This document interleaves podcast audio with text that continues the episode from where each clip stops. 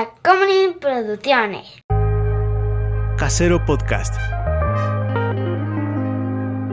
Se hace audio. ¡Chavos, banda! Hola, gente del internet, ¿cómo están? Yo soy Juan José Covarrubias y conmigo siempre está Chava. Y esto es Cine y Alcohol.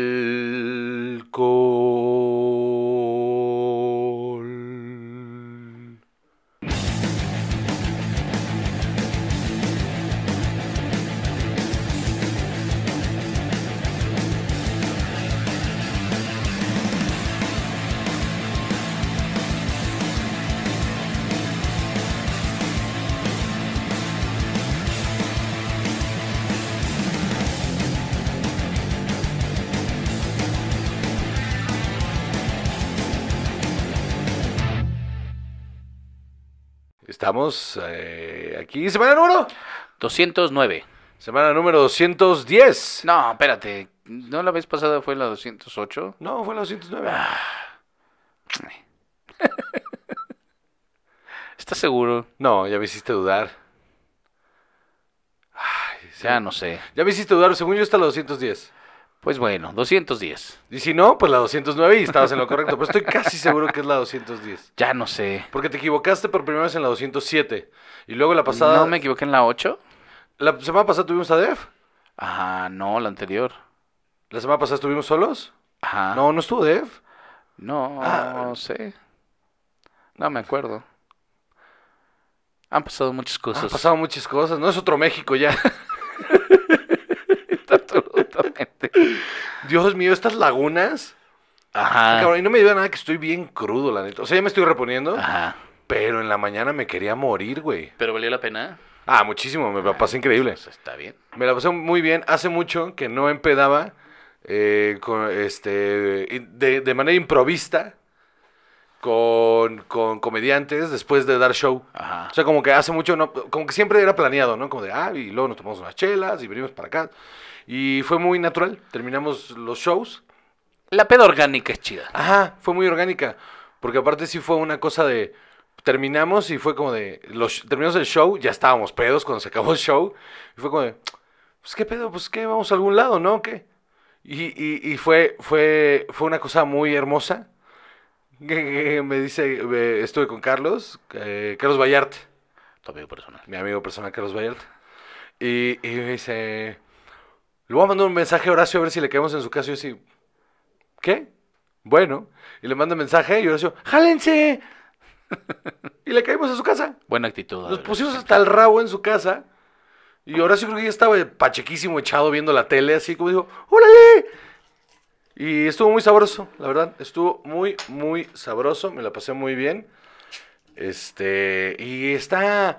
Y, y- pero este fin de semana sí me la quiero llevar más leve. De, o sea, vaya. O sea, O sea, ajá. ¿No? ah, vaya. O sea, leve es decir, no, este. No, no, no me van a dar las 6 de la mañana, 7. Ajá. ¿No? O sea, Exacto. me van a dar las 3. No, Y me voy a dormir borracho a las 3. no, no, no, yo tengo que ser funcional. No, no, pues tú, tú ve y duerme. Yo me voy a dormir hasta las 3 viendo videos de podcast gringos. Los mejores momentos de, de Bobby Lee. Y, y ahí me, pierdo. Me voy. Tres horas de estar viendo momentos random de Bobby Lee. La vida de Bobby Lee se me hace bien interesante. Eh, está bien cagado. O sea, sí se le rayó el disco un rato con las drogas, ¿no? Sí, feo. o sea, feo. severo. Sí, pero estuvo, estuvo grave el asunto. Este, y entonces, de hecho hoy se me había invitado a ir a ver el, el show de, de Tom Segura. Y, y dije, no, es que ya salí ayer.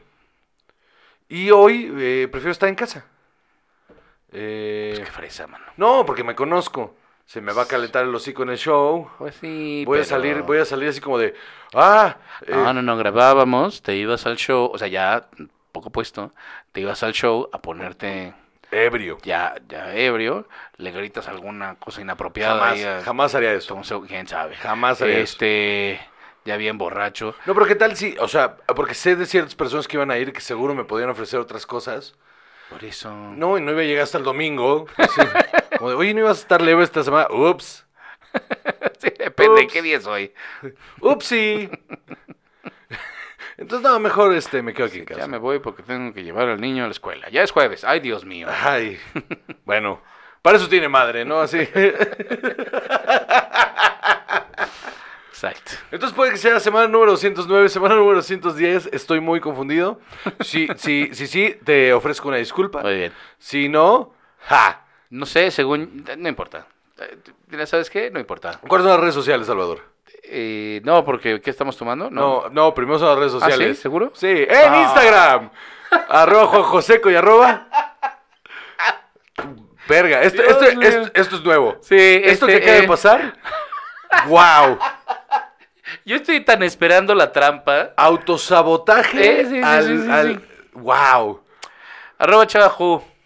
Eres un este. Un caso de estudio, ¿eh? Absolutamente. Es que... En Twitter, arroba y arroba. Juchava. Y en Facebook, la página de Cine Alcohol, donde no ponemos ni merga. Y este, pero ahí está el grupo de los 140. Es Yo soy de los 140. ah, eh, entre paréntesis, chavalivers. y con unos memazos que hay por ahí. Eh, Patreon.com de Cine y Alcohol, donde usted por 5 dolaritos se puede suscribir y puede recibir este episodio un día antes y eh, ver los shots a dos cámaras. Iba a decir así de, ¿y la otra cámara? Estoy mal, yo también. ¿Sabes qué? He tenido mucha presión esta semana y, y vamos a beber. Para oye. eso es el alcohol, para Es lo que liberarla. te iba a decir. Sí, claro. Vamos a beber. Sí, claro, para que mañana estés El alcohol y la masturbación. con la... O sea, ¿preferiría que solo tomáramos? No, no, ahorita no. Ah, no, ok. juntos. No, ah, ok. O sea, no sé si, no sé si estamos listos para dar ese paso. Yo creo que no. Este- O sea, no sé tú, yo no. No lo había pensado, pero ahora que ya me hiciste pensar, lo voy a, Consultar lo voy con a la consultar almohada. con la almohada. Este, y ahí vamos viendo. Ahí te aviso.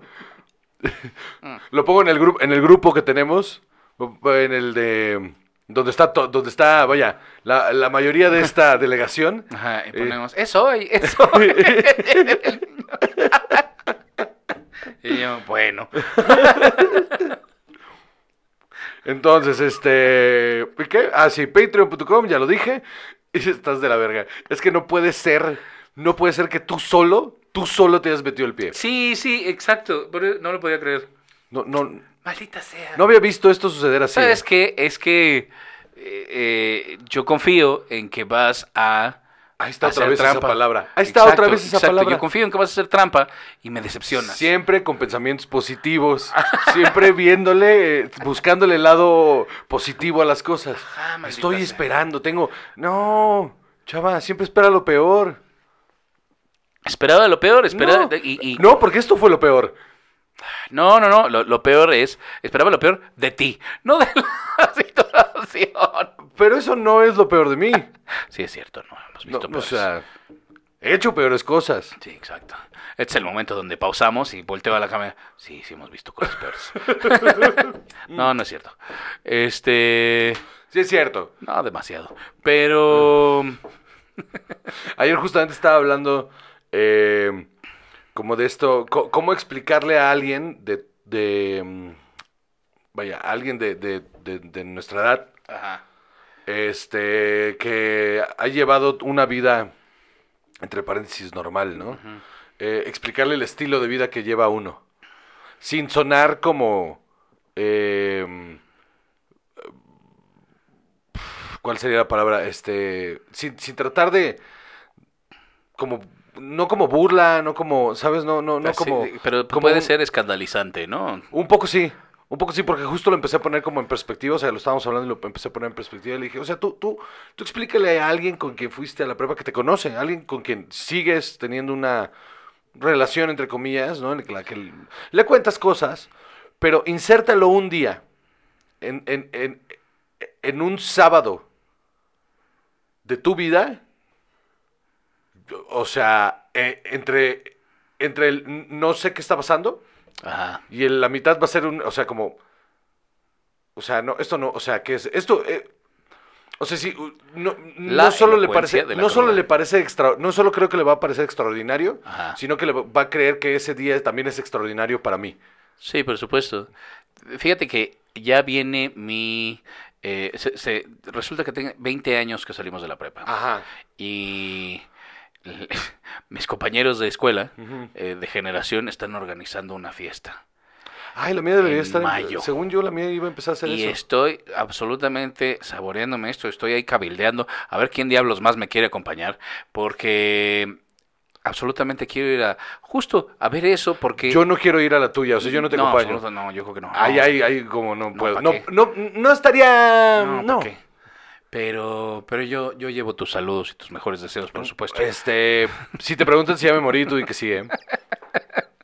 Este, y, y justo, o sea, la verdad es que para bien y para mal tenemos una vida bastante diferente, bastante alternativa.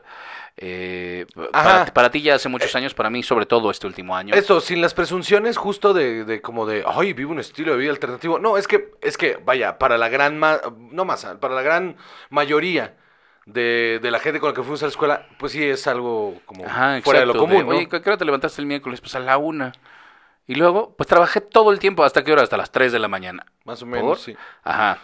No, para, para nosotros eso es razonable, Sí, sí. ¿no? Sí, fue una fiesta en martes Ajá. de la premier de una peli y me puse hasta el ano con inserte actor, a actor ¿no? Ajá, y, y, y luego, este, te, pero te digo, deja tú eso, nada más de tu, de tu agenda. Sí. ¿No? Que, que tu agenda es... Y entonces es que, ah, pues me siento a trabajar. ¿Y qué haces mientras trabajas? Pues bebo y platico de películas. El otro día alguien me preguntó así como de, ¿qué tienes que hacer hoy? ¿No? Y yo así de, tengo una, tengo una reunión, tengo una, tengo una llamada con este, con un productor y luego vamos a grabar contenido para el podcast y este, y luego el resto del día voy a estar editando cosas y, y, y viendo la tele. Ajá, exacto. Yo también, así el otro día me aventé, quién sabe cuántas horas viendo qué, qué Pero serie. todo eso es chamba, o sea, todo eso es chamba. Ajá, así de. Ajá, pero incluso a- al grado de que hay días que dices, no, es que tengo que terminar esta serie y cero se me antoja. Yo quería ver cualquier otra cosa. No, no, y que me tengo que aislar, de, de repente sí le digo, tengo que ver, tengo que ver esto. O sea, lo voy a ver y, y es, es, o sea, es, es para, porque, porque lo tengo que ver. Entonces, aislarme a ver algo, para ponerle atención. Eso está bien padre, la neta. o sentarme a buscar eh, temas para X cosas Mm. eh, y estar cinco horas en, en, en Está TikTok divertido, yo me paso muy bien. buscando cosas, o sea, co- vaya, con un propósito, no nada más valiendo madres. Eh, que no voy a decir que el 100% del tiempo. No, claro que no. Pero, pero eso está chido, la neta creo que somos muy afortunados en ese sentido. Sí, me la paso muy bien, la neta Muy me bien. divierto muchísimo. Este, Bueno, todo. ya le presumimos a todo mundo nuestras maravillas. No, no, pero es que creo que, o sea, vaya, fuera de que suene, por, por eso no quiere que sonara así, o sea, por eso está buscando como palabras específicas para que no sonara así, porque en realidad no va por ahí, en realidad es como una cosa de, me da mucha curiosidad, porque al mismo tiempo me da mucha curiosidad ese, el, el, el otro estilo de vida, en el que no me, no me veo, no sé qué, no sé cómo actuaría, o, o sea, no, no, vaya, no me percibo ahí, ¿no? Yo he caminado mucho más ese camino. Y. eh, o sea, también es igual y también tiene sus ventajas y cosas. O sea, la estabilidad que te da así de. Ajá, quincena. Una quincena. Uf, es bien bonito. Y de repente ahorita veo el calendario y, y es 15. Y luego, pues a ver qué comemos mañana. Sí, eso está cabrón, ¿no? Así de, hay que ver. Y de repente, ¡yay! Pero tenemos un montón de información el día de Sí, hoy, ¿no? Eso, eso más sí. o menos. O sea, vaya, tenemos un montón de opinión. Tenemos El día de muchas hoy. cosas que decir. Hoy tenemos muchas cosas que decir. Vamos a empezar por el principio. Perfecto. El trailer de... Modelo especial es la cerveza que estamos tomando el día de hoy. Este, a Chava se le antojaron unas modelo especial. Sí, si no nos vamos a masturbar juntos. Coco. Jugamos a la galleta. Dense cuenta ustedes que no preguntó qué es la galleta. Solo dijo no. no le voy a Quiero, entrar. quiero acotar que lo que dije fue guacala. No dije no. Bueno, o sea.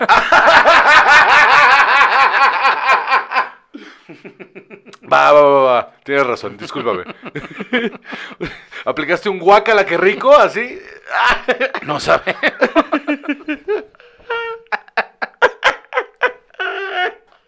Qué asco, Juan José. Ah. Por favor, continúa. Eh, sí, modelo especial, la cerveza que vamos a tomar el día de hoy. La verdad es muy refrescante. Sí es. Y, y está, está, está buena como para echar la platicada. Así es, y seisito platicador- cambiarle. El seisito platicador de modelo está, está cotorro. Sí, señor. ¿No? Sí, señor. Si usted no conoce el concepto del seisito platicador, es muy sencillo. Compra, le habla a su amigo en cuestión. ¿Esta es la cervecería que sí nos gusta o no nos gusta? Sí, sí, esta sí nos gusta. Es de aquí, es de la planta de aquí. Estas son de la planta de aquí de, de, Eh, ¿Granada? ¿Es Granada la colonia? Ah, eso Eh. Pero también es que acuérdate que hay, hay dos cervecerías, una de las cuales nos cagamos bastante y otra de las que no. No, no, no, la que no, no, no, no me gusta eh, la plan, la cerveza Pacífico que sale de la planta de Aguascalientes. Y a mí no me gusta la cerveza Corona. A mí no me gusta la cerveza Corona. Y sí es de, es de Grupo Modelo Ah, Corona. Ajá. Bueno, el punto es que... eh, em, ¿Qué? Marketing. Eh, cerveza modelo especial. Ah, les estaba explicando yo lo que es el seisito platicador, por si no lo conocían. El concepto es esta cosa muy sencilla, que es muy, sucede mucho en Sonora. Esta cosa en la que le hablas a un compa y le dices, oye, ¿estás en tu casa? Sí, ahí voy para allá, con un platicador. Entonces te compras un 6, llegas a su casa con ese 6, o, y le preguntas, ¿tienes tú? No, o él va y compra el suyo, o tú llevas los dos, llevas un docecito. Y le das su 6, y cada uno se sienta en una silla con un 6, y se ponen a platicar hasta que se acaba el 6. Y cuando se acaba ese 6, bueno, pues ya estuvo. Cada quien se para y se va a su casa. Eso es una de esas cosas curiosas que hemos hablado, porque tú dices, llegas con tus seis para platicar, y está buena esta, esta práctica, como dices, ¿no? Cada quien tiene sus seis. En las películas siempre llegan con un seis para los dos. ¿Y cuánto tiempo vas a platicar con tres cervezas? ¿10 minutos? Pues sí, ¿no? ¿Cuánto te- A ver, ahorita porque hablamos como pinches endemoniados, entonces nos tomamos una Yo creo cerveza. que una cerveza normalmente Cada cuando media así hora, como ¿no? cada- ajá, como cada media hora, cada 20 minutos, una cosa así. Sí. O sea, Pero cuando veces- solo estamos tomando, No, no, no, no, no, no, no. Cuando estamos sentados en la mesa como 20 minutos, ¿no? sí, 20 minutos. Ajá, ajá. No, no, mames, si lo tomara menos, es que ya... Aunque hay veces que hace mucho calor que sí te la, se la toma uno en chinga. Sí. Sí, sí, sí. Cuando hace calor te la tomas en Sí, cuando, cuando nos llegamos a salir a la- al, al balcón, chinga. Ajá. sí, sí, tomamos mucho más rápido. O sea, cuando estamos en el asador, tomamos mucho más rápido. Ajá, pero eso, de- de- hay gente que le dura una hora una cerveza. eh, Ah, pues, guácala, güey. Aparte, ugh, fuchi. Bueno, entonces, ¿cuál es el primer tema del día de hoy, Salvador? ¿Cómo me gusta hacer esto? Qué barbaridad. Eh, la película de Super Mario Bros. Ujú. tuvo nuevo tráiler esta semana. Ya el final, de hecho. Tráiler final. Se estrena el 5 de abril y este es el trailer final. Porque hoy es el día de... Bueno, mientras estamos grabando esto, es el día de Mario. Se ve increíble, man. Güey, o sea, cuando vimos el Este es el más divertido de todos los Cuando trailers. vimos el primer, el primer eh, eh, teaser, dijimos, ah, no sé, tal vez, a ver si no, la, si no sobreexponen cosas ahí, como que too much, ¿no? Porque se veía muy atiborrado de cosas, ¿no? Como eh, Donkey Kong y luego de repente eh, Mario Kart y Mario... y todo. Que se sigue viendo atascadísima, ¿eh? Aún así, pero, Pero ya no mal. Pero ya tiene coherencia, o sea, vaya, en este se ve coherencia, como por qué están en los coches, o sea, como que se le ve más hilo, ¿no? Ajá. Porque luego vimos el primer tráiler y fue como de, se ve bien, se ve muy bien, se ve, Pero a se ver ve no metieron divertida. con calzador todos los Eso. elementos. Ajá. Y en esto, este tráiler está hecho eh, bastante appealing. Yo, yo lo terminé de ver y dije, wow, Sí, sí, sí, estoy muy intrigado. Eh, se ve hermosa. Fíjate que también me surgen preguntas. Ajá, por ejemplo. Aquí no se regalan dudas, ¿eh? Ese es otro podcast. Aquí las resolvemos. Entonces, dime. Vamos a ver. Veo a Bowser ajá, Ajá. Hablar con su reino, su ejército de copas y gumbas y esas otras cosas. que no Esto es- que son- fue un- que fue un está buen chiste. Que está cagado. Y lo que sea que son esos. Ajá. Oh. Y, y tiene un poco de sentido, ¿no? Tal vez los Goombas un poco menos, pero los Koopas se parecen a él en una versión más pequeña. Ajá. Y dice, vamos a atacar el reino de los hongos, o el Mushroom Kingdom, o no sé Sí, cómo Mushroom Kingdom, sí. madre se vaya a llamar en Mushroom español. Kingdom. No sé cómo se vaya a llamar en español. Y tenemos a Toad, que es un honguito. Y vemos a otros, que son honguitos. ¿Y qué verga con Princess Peach? No tengo idea. O sea, ¿ella qué? No ¿Cómo tengo idea. ahí? Es que no sé, no, güey, como a- a- han adaptado 50 mil veces esto, hay muchas versiones. O sea, había una caricatura en la que ella era la princesa del Mushroom Kingdom. Sí, sí, sí, sí, sí, y lo es. Pero, ¿por qué ella es... ¿Humana? ¿A, a uso Ajá, práctico? Ajá. No tengo idea. Su- Supongo que tampoco te lo van a resolver aquí, ¿eh? Es que eso me consterna, fíjate. Bueno, pero ese ya es tu Asperger. o sea, O sea, genuinamente me deja aquí con esta duda, esta preocupación. Y este fin de semana yo no estaba más preocupaciones y cosas que me quitaran el sueño. porque ahora vas a leer sobre esto. Porque ahora quiero saber por qué. ¿Sabes cómo No. lo vas a descubrir? el 5 de abril en todos los cines. Quiero saber qué hizo esta colonizadora y su familia. Ah, porque es blanca. además, además, que no se ayudan, mano, este, también. o sea, los Parece los- sueca la hija de los la chingada. honguit- sí, los honguitos también se ven blancos pero diferentes. Yo creo que mm, en una cosa como de Australia, ¿no? O sea, siguiendo, siguiendo la vieja tradición inglesa de llegar a un lugar, matar a todo mundo y poner una bandera, se siente así, ¿no? O sea, Pero es que no los mató. Porque entonces habría más como Bueno, ella. porque, a ver, Llegó no. y los subyugó. Ajá, sí, pues sí. Entonces, ¿por qué estas personas no se rebelan contra ella? Una, a ver, un, un problema a la vez, ¿no? O sea, O sea, yo quiero ver en no, la yo quiero saber cómo fue que llegó Mario y Luigi ahí también, porque no te lo están explicando. Bueno, a lo mejor, o sea, un portal. Es que fíjate, eso me, me preocupa un poco menos. Pero aquí parece que no, aquí parece que sí son parte de este, de, de ese universo en específico. Nada de lo que está pasando pareciera que les saca de onda. Parece haber pocos humanos. Eso sí. Entonces, esta... ¿Será que, Ajá. será que los hongos que Yomi Yomi llegaron al lugar y, y se reprodujeron como plaga y entonces empezaron a ¿Ves? acabar Ya con la vida estás humana? diciendo plaga y como colonizador que eres tú No, no, también. no, yo no estoy diciendo que ellos estuvieran ahí primero. Al contrario, yo digo que ellos llegaron después. Ajá, No, y no, entonces no, no. exterminaron a todos los humanos Y y, aún estos. así, o sea, se dieron cuenta que tenían el poder para exterminar a todos estos humanos, pero ella no, porque ella es chida y ahí está su castillo Yo creo que va a ser mucho más sencillo que todo esto que estamos planteando bien pendejo. Yo creo que la explicación sencilla va a ser de, mira, aquí está, eh, eh, esto es. ¿Te gusta? Qué bonito. Mira, mira cuánto color. No, no, no, no, no, porque aquí, o sea, hay una dinastía, presuntamente, Ajá. hay, te digo, una clase trabajadora, O sea, esto ya es este Abbey Road, así, o sea. Sí, yo siento que aquí hay algo, o sea, y, y- y- y tendría que investigarse y quisiera las mejores respuestas de verdad. ¿Sabes qué pasa? Que luego no dan esas respuestas, güey. Es mi peor con Pau Patrol que siempre he dicho. Pues entonces en el grupo pónganos sus teorías, yo quiero saber, Sí. ¿qué pasó ahí? ¿Qué pasó ahí? Esa es otra película. Este. No es que pasó ayer. No, ¿qué pasó ahí? Es otra también. Suena así como a película mexicana, así de, de las de la ¿Qué pasó ahí? ¿Qué pasó ahí? Sí suena como de la pulquería, ¿no? Así, ¿Qué pasó ahí con el caballo rojas? Ajá. Este, Alfonso Sayas. Ay, Dios mío. Clásicos. Olortín. Clásicos. Este, Mm, el, Tuntún. el Tuntún, el enano Tuntún. El enano Tuntún, porque si vas a decir su nombre completo, es el enano Tuntún, Dios mío. que le doblaban la voz. Dios mío. Entonces, Ajá, pasamos al siguiente tema. por amor de Dios. A ver, me cuentan que me vas a recomendar una serie que has estado espérate. viendo.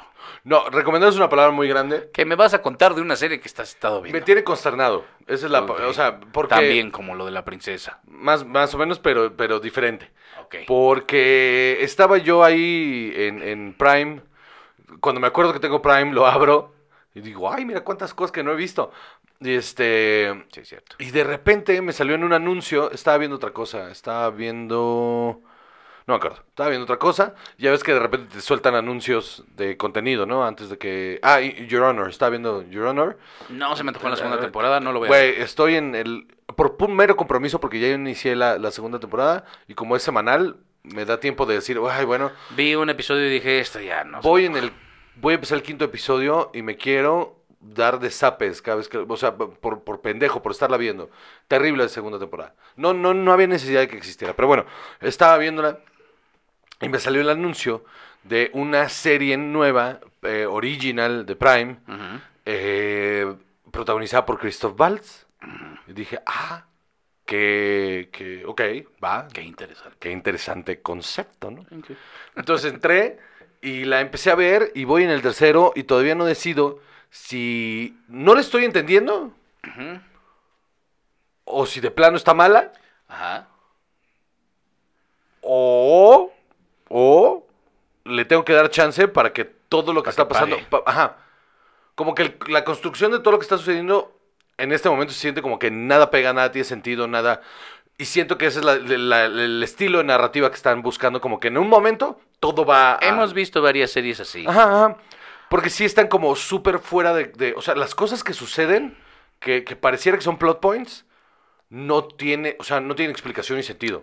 O sea, White Lotus así empieza. Sí, sí, sí, sí. Por eso, por eso dije, la voy a seguir viendo. Ok. Solo me está costando trabajo porque ya llevo cuatro episodios y nomás A la mitad parece. ser. no, no siento que esté avanzando. Y solo siento que cada vez se va poniendo más rara. Pero rara, o sea, no rara de que, ay, qué interesante este, este personaje, o ay, mira qué movimiento de cámara más raro. No, no, no. Raro en su, en su guion. Es un guion raro. Donde parecía que las consecuencias de las acciones del personaje principal, todas vienen motivadas de algo que no conocemos y que no sé si nos van a explicar, porque se siente como que lo van a dejar en el aire. Pero las actuaciones están raras. Te digo, los plot points están... Ay, no sé si esto es un plot point o, o- o solo están riendo de mí. Eh, Porque tiene un humor negro bien, bien, bien, bien eh, transgresor. Ok, y eso está chido, ¿no? Sí, está chido, pero no entiendo el propósito de lo que está, de, de ese humor ahí. Ok. O sea, regularmente el humor negro pues tiene un propósito, ¿no? Ajá. O sea, aquí nomás se siente como incómodo, o sea, solo estoy incómodo. Entonces no eh, llega un momento en los que digo, A ver, es que- cuéntame más del que- humor negro tiene un propósito. Como que Ajá, ¿qué quieres decir con eso? pues el humor negro tiene, o sea, el humor negro, el humor negro, no el humor ácido, no el porque porque la gente tiende a confundir el humor negro con el humor ácido. Piensan Ajá. que todo el humor ácido es negro. Ajá, no. el humor ácido es Bojack Horseman. Sí, y- o incluso chistes eh, eh, que pueden ser hasta one-liners de, de por, por ejemplo, este de, mamá, mamá, en la escuela, este, me dicen Hot Wheels, ¿no? Así de, eh, cállate y termina de inflar las llantas de tu silla de ruedas, una cosa así. Es humor ácido, ¿no? Ajá. Hot Wheels, mamá, Hot Wheels. Ok. Este, es humor ácido, no necesariamente, es, es, es, es blue comedy, ¿no? Es, este, es, eh, puede ser muy sexual, puede ser muy este, eh, eh, incorrecto, pero siempre hacia personajes ficticios, hacia situaciones irreales, hacia incluso que cuestiona pensamientos eh, que pueden ser, este, que te, que te pone en la línea del pensamiento incorrecto, pero lo justifica con... em, con ponerte en la cara de que sabemos que esto, esto es incorrecto, pero porque existe. Ajá. Ese es el humor ácido. ¿no? El propósito del humor negro es sanar en su mayoría. El, el humor negro busca confrontarte con una con algún problema, con alguna situación este, eh, eh, incómoda o, o alguna eh, tragedia o algún, eh, o algún tema tabú Ok. y te enfrenta contra ese tema y te lo y, y te confronta con el tema y te hace te hace que te que replantees tus paradigmas y tu manera de pensar a partir de la visión de alguien que pueda o no, o sea, con- que- que- a partir de la visión y el análisis de alguien que ha vivido esta experiencia o que tiene un insight sobre esta experiencia. ¿Tú crees que solo puedes hacer ciertos chistes, ciertas cosas si tienes una experiencia respecto? No, no, no, no, por eso dije insight. Ajá. O sea, que puedas, que tengas por lo menos conocimiento. Por- o sea, sí creo que, aunque no hayas vivido algo, si tienes el conocimiento al- alrededor, ni siquiera probarlo. O sea, más bien, la, tu manera de probarlo es Ajá, comunicarlo. pues, sí, sí, claro. Eh, em, Que por X o Y razón hayas adquirido ese con- conocimiento. Ajá, o sea, yo creo que nunca debes de hablar de- desde la ignorancia. Sí, y sí. si sí, se me hace que es la herramienta más eh, tramposa Ajá. a la hora de hacer humor. Porque entonces no es humor negro, en realidad sí te estás burlando de la víctima, porque te estás poniendo en una posición de como yo no sé, eh, pues, ay, aquí no, no le estoy haciendo daño a nadie porque no lo sé. Pero de todos modos, ahí te va mi opinión de esto. No, o sea, una opinión desinformada siempre va, siempre es, es dañina, ¿no? Entonces, yo no, yo sé, yo creo que se puede hacer humor de todo, pero con la información correcta. Ok. E- esa es mi visión del humor negro.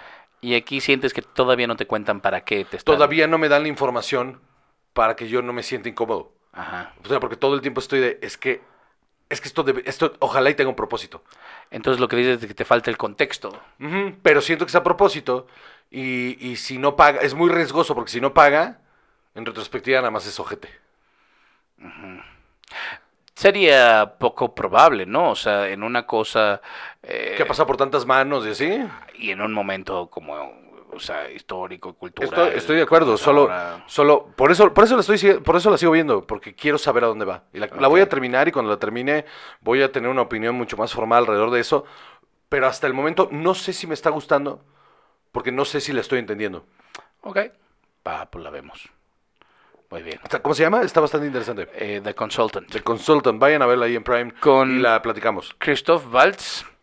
Y eh, mira, vi el reparto y solo reconocí a Christoph Waltz y a Brittany O'Grady, que sale de Paula en La eh, primera temporada de. White Lotus. Ajá.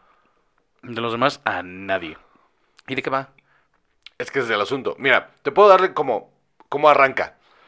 Eh, es una compañía de videojuegos para celulares. Este.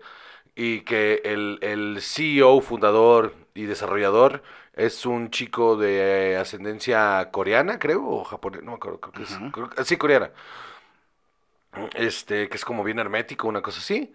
Y en un día eh, eh, llegan unos niños a una. eh, pues a conocer las instalaciones. Y estos son los primeros tres minutos. O sea, de, de verdad no os estoy spoileando nada porque esto es, esto es como. Si lo leen, es la trama. Un niño llega al. O sea, llegan con la excursión, los pasan a su oficina para hablar. De repente se escuchan unos disparos. Y se encuentra que uno de los niños mató al, al desarrollador. Ok. Y al día siguiente llega Christoph Waltz diciendo que él tiene un documento firmado, eh, que él es el que se va a encargar ahora de la compañía. Ok. Pero no está nada esclarecido al respecto, está bien raro, y de ahí, se- y de ahí cada vez se va poniendo más y más y más raro. Ok. Muy bien. Sobre todo por la- el nombre del personaje. Luego, luego te dan el reveal. Te digo que te dan el nombre del personaje. Van y lo buscan en línea, no lo encuentran. Y cuando te dan el reveal del nombre, te lo dan así. Y te lo, te lo ponen en tu cara. Y te dicen, eh, de Kiloscope.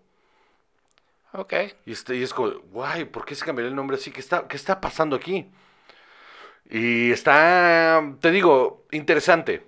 Está interesante, me llama mucho la atención lo que está sucediendo, pero aún no sé si me gusta porque no, no sé qué está pasando. Va. Entonces sí, vale, vale la pena ir a echarle el ojo por eso. Ok, lo haré. Muy bien. Va, va, va. Y antes, este... Yo creo que podemos tomar ya un Un, un ligero, ligero descanso. Tomemos un ligero descanso. ¿Cómo ves? Muy bien. Corte.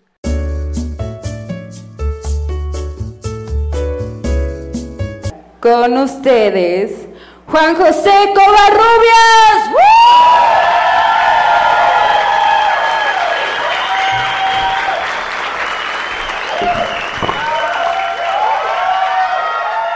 Tengo un hijo que amo, adoro con todo mi ser. Tiene siete años y es, es una puta luz, me mama ese güey. A veces me dan ganas de poner unos vergazos, pero. Pero no le doy porque.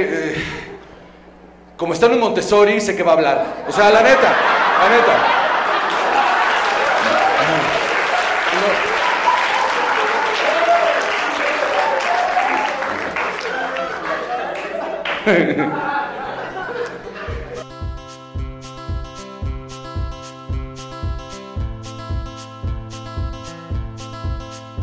Suicidio culposo.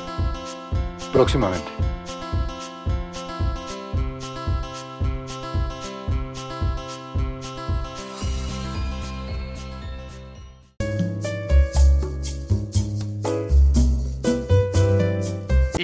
Se volvió. Ya estamos aquí. Un. Eso. ¿Ya llegó? Aquí está. Para ti. Para mí. Los aventureros que por el aire siempre están. Oh, Ya le diste Ya otra vez al micrófono, chingada madre, Salvador. es que no me gusta ponérmelo al revés, así como... Como de locutor del fútbol, así con No, pero qué tal como en, como en, como acostado, como en diagonal. Como O sea, no lo hagas ahorita. Ah, sí, no, no, exacto, o sea, no, pero- como, como, como acostado, así Ah, como, como flauta transversal. Ajá, después. Sí, no, así. Después se va a buscar otra configuración, ya. Sí, no, ya en unos meses también va a cambiar todo. Va a cambiar todo. Todo. Oh, la verga. Todo va a cambiar. Entonces, ¿qué sigue? Lo de la galleta, ¿no? ¿Qué Ahorita voy al Oxxo, una Ritz. No, de las doradas grandes. De las doradas. Pero no sé si quiero una galleta dulce.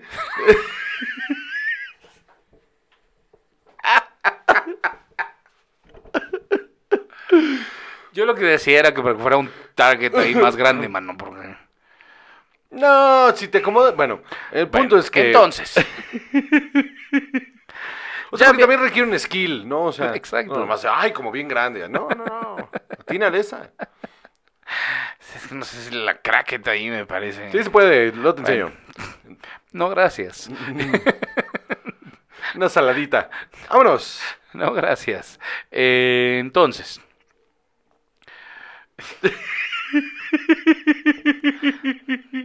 Te quedaste pensando en eso.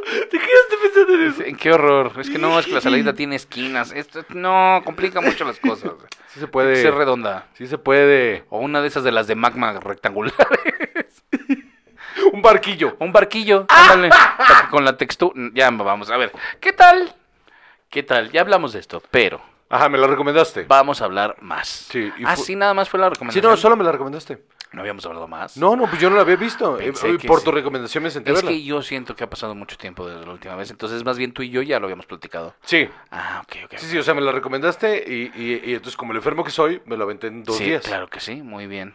Ah, hiciste bien, porque yo no lo he terminado, pero ahí vamos cerca. Ya, ya sí también avancé. Eh, a ver, Welcome to Wrexham. ¡Qué joya! Ajá. O sea, no solo lo divertido del concepto del, del, del, del, del documental. Seguro no habíamos hablado de esto porque tú dijiste que querías una sudadera de Wrexham para tu Te cumpleaños. lo dije en persona. Eso te lo dije fuera de micrófonos en la sala. ¿Seguro? Sí. Sí, sí, porque sí. Te lo dije el martes. ¿No lo dijiste aquí? Ah, ah sí, pero en el shots de, de, de esta semana. Ah, en el shot, gracias. y que te dije, vamos a hablar, vamos Ya, a hablar del, continúa, del documental. perdóname. Dios mío. Sí, no, no, no, está duro Mm, esto. Está, está. Ahorita te sirvo un whisky. Sí. Este, entonces, está, no solo está bonito el concepto, Ajá, porque le entré con esta cosa de, va a estar cursilón. ajá. Cero cursi.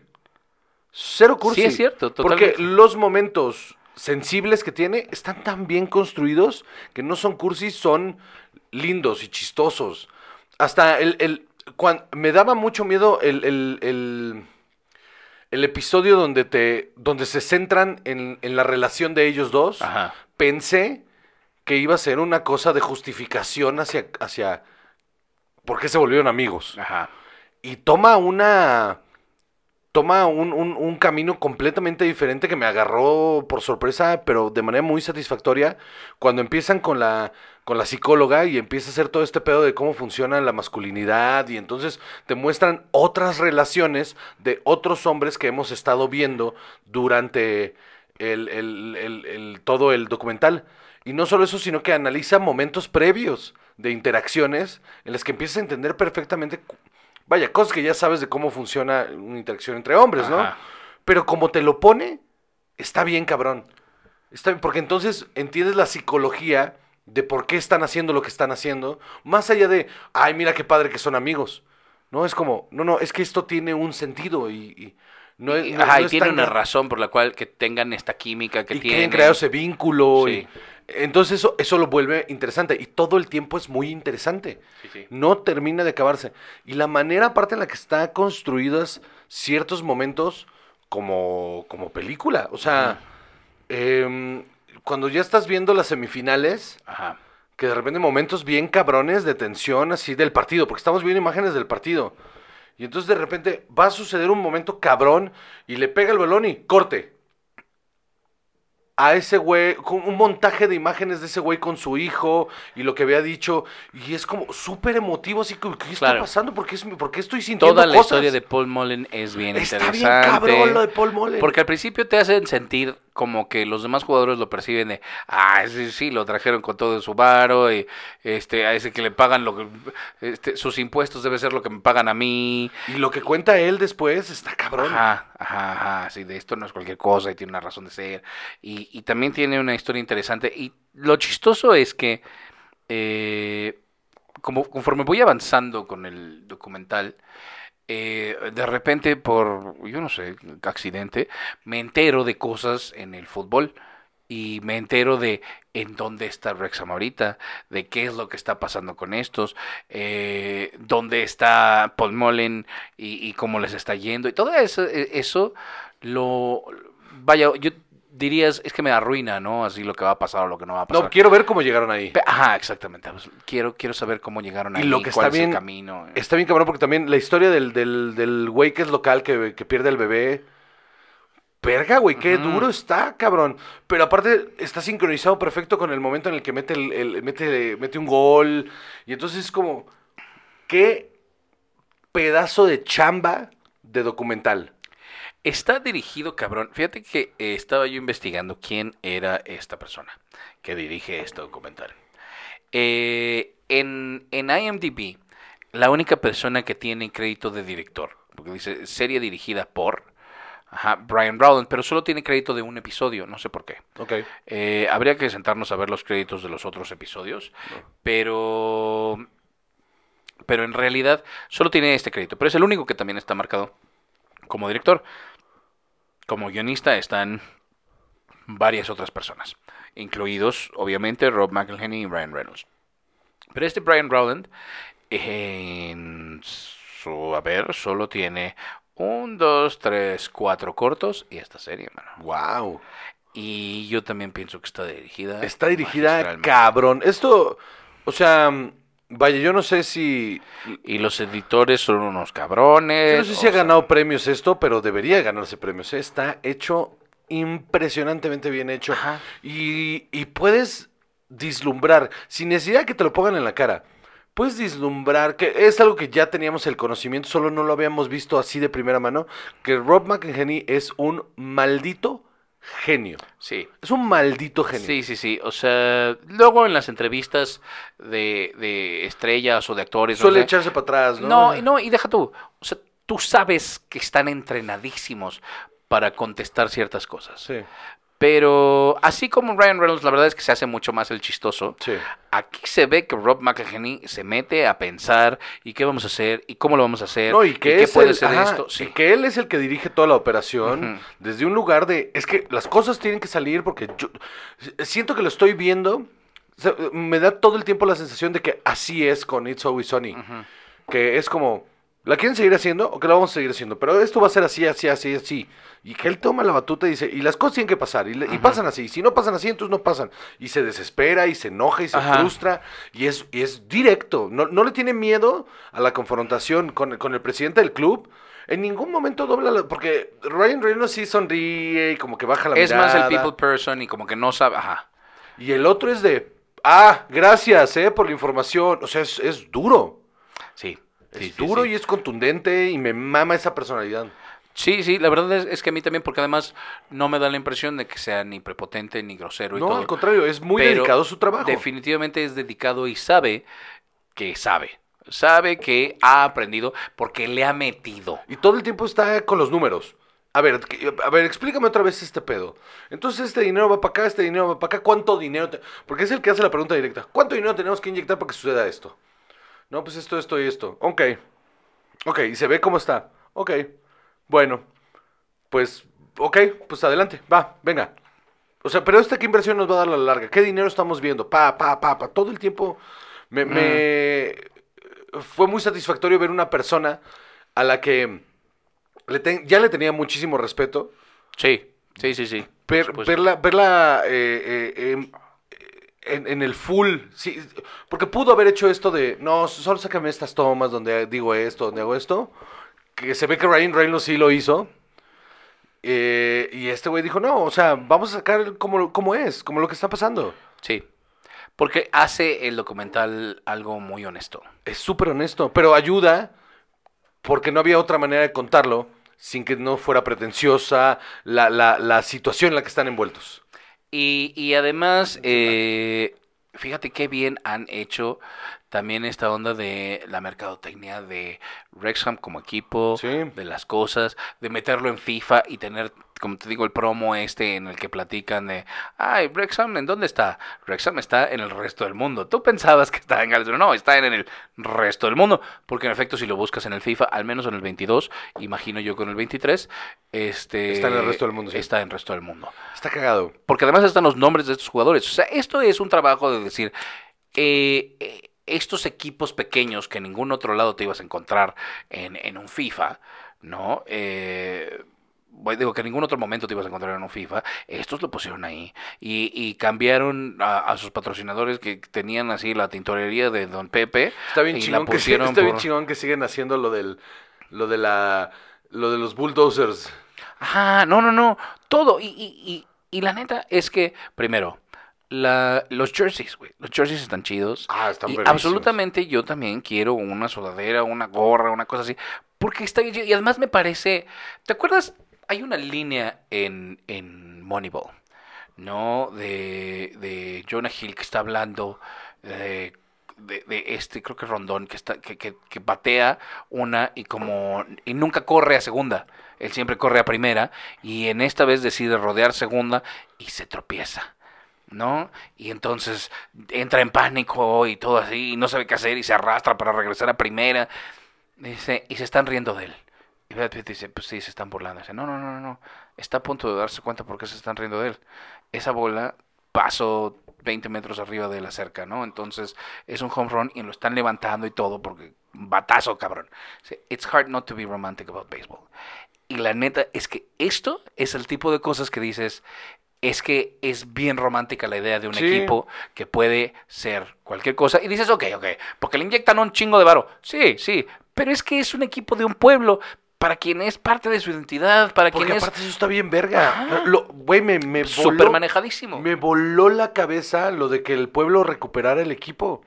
O sea, que en el 2014 recuperaran el equipo y entonces entre todos dieron el dinero para que no se fuera a la mierda. Ajá. Y entonces los que no pudieron dar dinero son voluntarios en el estadio. Son, y que recuperaran algo que es, no solo es, es del, del pueblo, sino es parte integral de la identidad de ese pueblo. La, mujer que es la encargada de la accesibilidad y que dice, no, es que no sé si voy a poder con este trabajo y todo el mundo, no, tú ya lo haces porque a esto te dedicas a estar supervisando que todos lados tengan esta accesibilidad porque tú estás en silla de ruedas.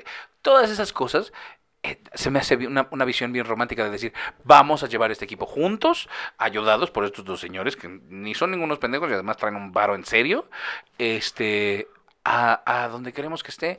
Y sabes qué, ojalá que sí. A mí nada me haría más feliz que ver a esto, a este equipo de un micropueblo en, Gales Premier, no en la. Premier. Nada me haría más feliz y absolutamente me No, se vuelve mi equipo, ¿eh? de Se, vuelve mi equipo. Absolutamente. Si ese equipo llega a la Premier, se vuelve mi equipo porque el siguiente, el siguiente paso es que esté jugando la Champions. Absolutamente. Imagínate nada Si más. ese equipo llega a la Champions, no, bu- bueno, yo, o sea, se- se- vamos un día. a Gales. O sea, porque aparte estaba pensando, es que yo quiero ir a visitar este pueblo, yo quiero ir a ver un partido. Imagínate nada más que, que te puedan hacer querer ir a un pueblo a la mitad de ningún lado en Gales, güey. Y dentro de esta visión romántica, eh, no les quiero spoilear el final, pero el, pero los, todo pinta en ese romanticismo para que el final de la temporada, porque es, Ajá. es una primera temporada, me queda clarísimo, Que le que van el a final de la ajá, que el final de temporada sea un- pareciera por este romanticismo que el final de la temporada va a ser satisfactorio de una manera convencional. Ajá. Y no, me, me quedé... No me rompió el corazón, pero me quedé con ganas de más. Claro. Y lo logran increíble, porque es un final que no esperaba que sucediera, pero pues obviamente es un documental. Pero pues con el varo del mundo lo puedes truquear 50 mil Claro, veces. por supuesto. Pero me mamó mucho ver ese, ver ese momento en el que se tienen que levantar. Ajá. Y es como, de, o sea, se acabó y lloré como pendejo. Los, los últimos tres episodios lloré como estúpido. Es que es eso, te digo, que, que hay que ser románticos al, al respecto de Es, hermo- es, es hermoso el documental. O sea, yo Me quiero que agarró por vayamos... sorpresa. Yo pensé que solo me iba a reír y me lo iba a pasar bien. Y la gama de emociones que tiene esa madre está cabrona. Está cabrona. Y por supuesto que vamos, o sea, en el momento en el que se pueda, vamos a ir a Gales, a Wrexham, a ver un partido. Me- Pero y con toda la parafernalia.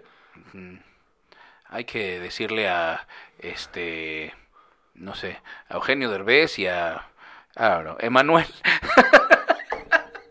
que compren así como un Atlético Zacatepec, una mamada así, y le damos, man. La diferencia entre esas cosas y lo que pasa aquí es que no mames, aquí aquí ese- esa, esa historia romántica no funciona, no sirve. Ajá, porque aquí es se cualquier pasan por los huevos las reglas de... Ah, sí, compran una franquicia y ponen el equipo y ya están en primera y adiós. Y como ya quitaron el ascenso y el descenso, entonces te vale verga, ya estoy aquí. Eso es eh, justo, ¿no? O sea, que ya no existe. Le las- quita la parte importantísima y fundamental de lo que es el fútbol soccer. Ajá.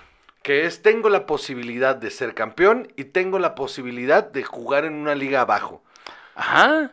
Y que se joda el Atlas o quien se tenga que ir, güey. Y, ojalá que regresen, ¿no? O sea, Claro. ojalá que le- se pongan las pilas y regresen. Eh, bueno. Pues entonces, Welcome to Wrexham.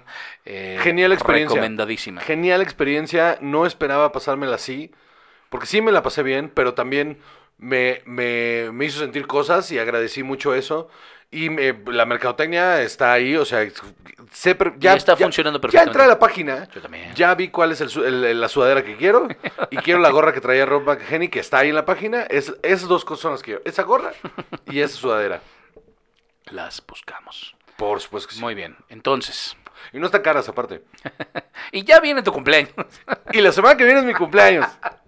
Ah, no, esta semana es mi cumpleaños. No, hasta la que sigue. No, porque esto sale el martes. Ah, tienes razón. Yo así de, ¿what? Pero no, no, o sea, de todas maneras. 19 de marzo es domingo. Es el domingo, no, es que exacto, no sé si cuenta como esta semana. Sí, sí cuenta. Ah, no. Entonces sí, ya sé que sí, pero sí. Me suena muy lejano. Bueno, Ok. ahí vamos viendo. Te vamos a hacer una con serigrafía. Exacto, ahorita voy a comisionar a alguien. ¿eh? Esos artistas que hay en los parques, en un aerosol, las latas, y los planetas. Así, así de, oye, ¿ya viste esta playa de Rexon? A ver, házmela. Ajá, que me la impriman en el lumen. Este. Súper sí me veo aparte. Bueno, entonces, Vámonos con el último tema de hoy. ahora, resulta, Juan José, Ay, a ver, espérame. que vamos a hablar un poco Ay, yo necesitaba licor más fuerte para esto. del futuro y del pasado. Sí, hombre, te hubieras traído. ¿Quieres licor más fuerte para esto? Este. No, porque te vas a tener que ir. No me gusta. No, no, pero cortamos. Eh, bueno, Un cortecito, nomás así como de ahorita venimos, voy por licor fuerte y. Vale. ¿Va? va. Bueno, pues corte.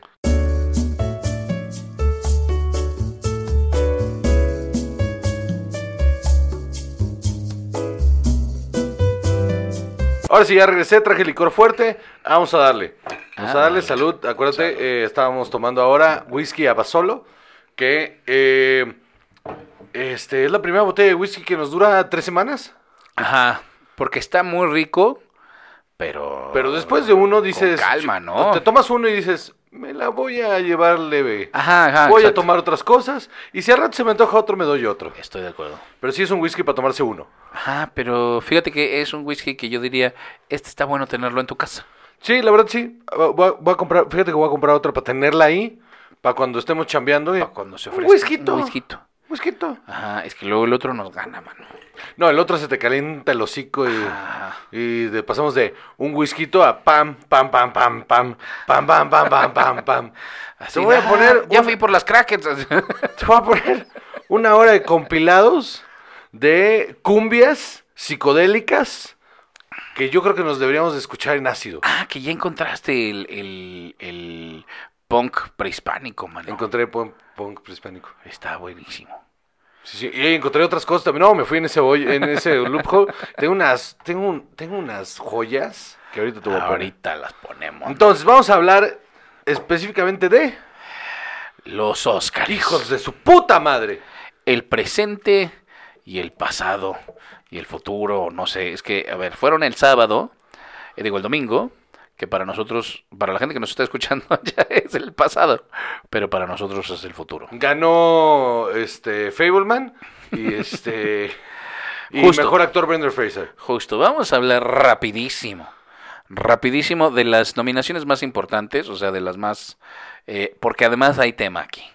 Ajá, en sí, una de las nominaciones, sí. por eso vamos a hablar. Quiero hacer una acotación antes de, de hablar de eso. Eh, este podcast le super vale verga a los Oscars, pero ahora más, después de haber leído unos artículos y de tener conocimiento nuevo, eh, estoy, estoy tan enojado que eh, el día de la grabación de, de este podcast y puse un, un- un Instagram story donde les dije es que es que es que está culero. O sea, ahora me da Vaya, no me voy a meter con la chamba de nadie, me vale verga lo que haga la gente.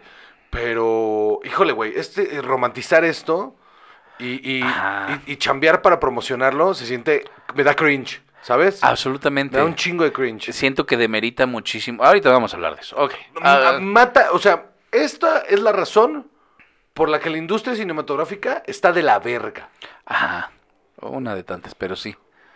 Pe- Pero es parte Como de- industria, pues. parte o sea. del mismo sistema. Ajá, sí, sí. ¿no? O sea, y justo vamos a ver quiénes son los jugadores de este ambiente tan espantoso. Y, Entonces, vamos a alguno, ver. y, y es uno que ustedes se imaginan. Claro que sí.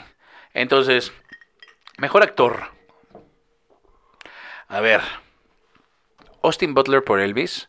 Híjole, yo no lo veo, man. Es que esa siempre, mano. Esa, esa es de cajón. Colin Farrell for The Banshees of Inisherin. Inisherin, no lo he visto, mm, pero me da curiosidad. Pero se siente muy Oscar Beitosa. Y ya sabemos lo que. ah, y ahora que ya sabemos qué significa eso. el- Aún Oh. más, claro. Aún más. Eh, Brendan Fraser por The Whale. Eh, si yo te dijera, o sea, Bill Nye también es brillante y también justo, ya tiene un rato actuando, he's due. ¿no? También esto de, ya se la deben. Ahorita vamos a llegar ahí. Paul Mezcal por Afterson, que ya habíamos hablado y lo Sí. hace súper bien. Pero yo no veo que alguien tenga una actuación más complicada. Ajá, que eh, es justo otro punto. A los Oscars, a la academia, le gustan este tipo de transformaciones, le gustan este tipo de cosas donde los actores eh, como que se dejan ir mucho en el papel, ¿no? Aquí yo genuinamente creo que esto va mucho más allá de la transformación física, que solo es maquillaje porque en realidad solo es eso. O sea, maquillaje y vestuario. Un maquillaje y vestuario que absolutamente se merece otro Oscar por separado, eso es otra cosa. Pero no es. eh, ¿Cómo se llama? Este Christian Bale, ¿no? Perdiendo 75 kilos y luego volviéndolos a ganar porque. Batman, porque, ¿no? porque, Sí. ¿por qué chingados no? porque voy a comer Porque- al porque piste seis meses y luego me voy a poner recontramamado y luego otra vez no sé qué. Y a ver si no le da un. El aire. hígado de ese señor es una pasa. Ajá, a ver si nos da un aire y se nos tuerce. Este. Brendan Fraser, yo diría que tendría que ser. O sea, es brutal la actuación. Eh, vamos a saltar actor de reparto, actriz de reparto. Eh, no es cierto. En actriz de reparto, eh, Aquí es donde actriz está la- principal, sí, es donde está eh, el, el origen del el artículo hilo que leímos. Ajá, el hilo que destapa un montón de pendejadas. Así es. Eh, Kate Blanchett por, por Tar, me da mucha curiosidad. Ana de Armas por Blonde, un poco lo mismo que Elvis. No la he visto, pero Yo sí la vi. honestamente... y- Yo, yo sí la vi. Es, es una muy buena actuación. Es Ajá. una muy buena actuación. Y Ana de Armas es chida, Sí, o sea. es una. Deja es una actuación bastante compleja. Porque aparte, como si brinca de momentos a momentos. eh, no, no creo que haya sido nada fácil. eh, eh, es- explorar esos momentos tan difíciles, tan diferentes de la vida de... y que aparte la película no le tiene miedo a mostrarte unas cosas bien horribles. Ok. Pero en, la película en sí, en cuanto a su construcción, es cualquier película, pero en cuanto a su montaje y su guion, están, están cabrones. ok. Ah, sí me da mucha curiosidad, sí tengo muchas ganas Sí, de vela, vela, no, no te va a quitar nada, vela. Michelle Williams de The Fablemans. Que esta es así, de esta película de The Fablemans. La quiero ver por saber. Es la Roma de, de Steven Spielberg, ¿no? Ah, se o sea, es en ese espíritu, ¿no? Ajá, en este mismo espíritu. Pero honestamente, espero mucho menos de The Fableman que lo que me dio eh, la de Iñárritu. Ok. Así, Ok. así de grave. Eh, y luego, Michelle Yeoh con Everything Everywhere All at Once.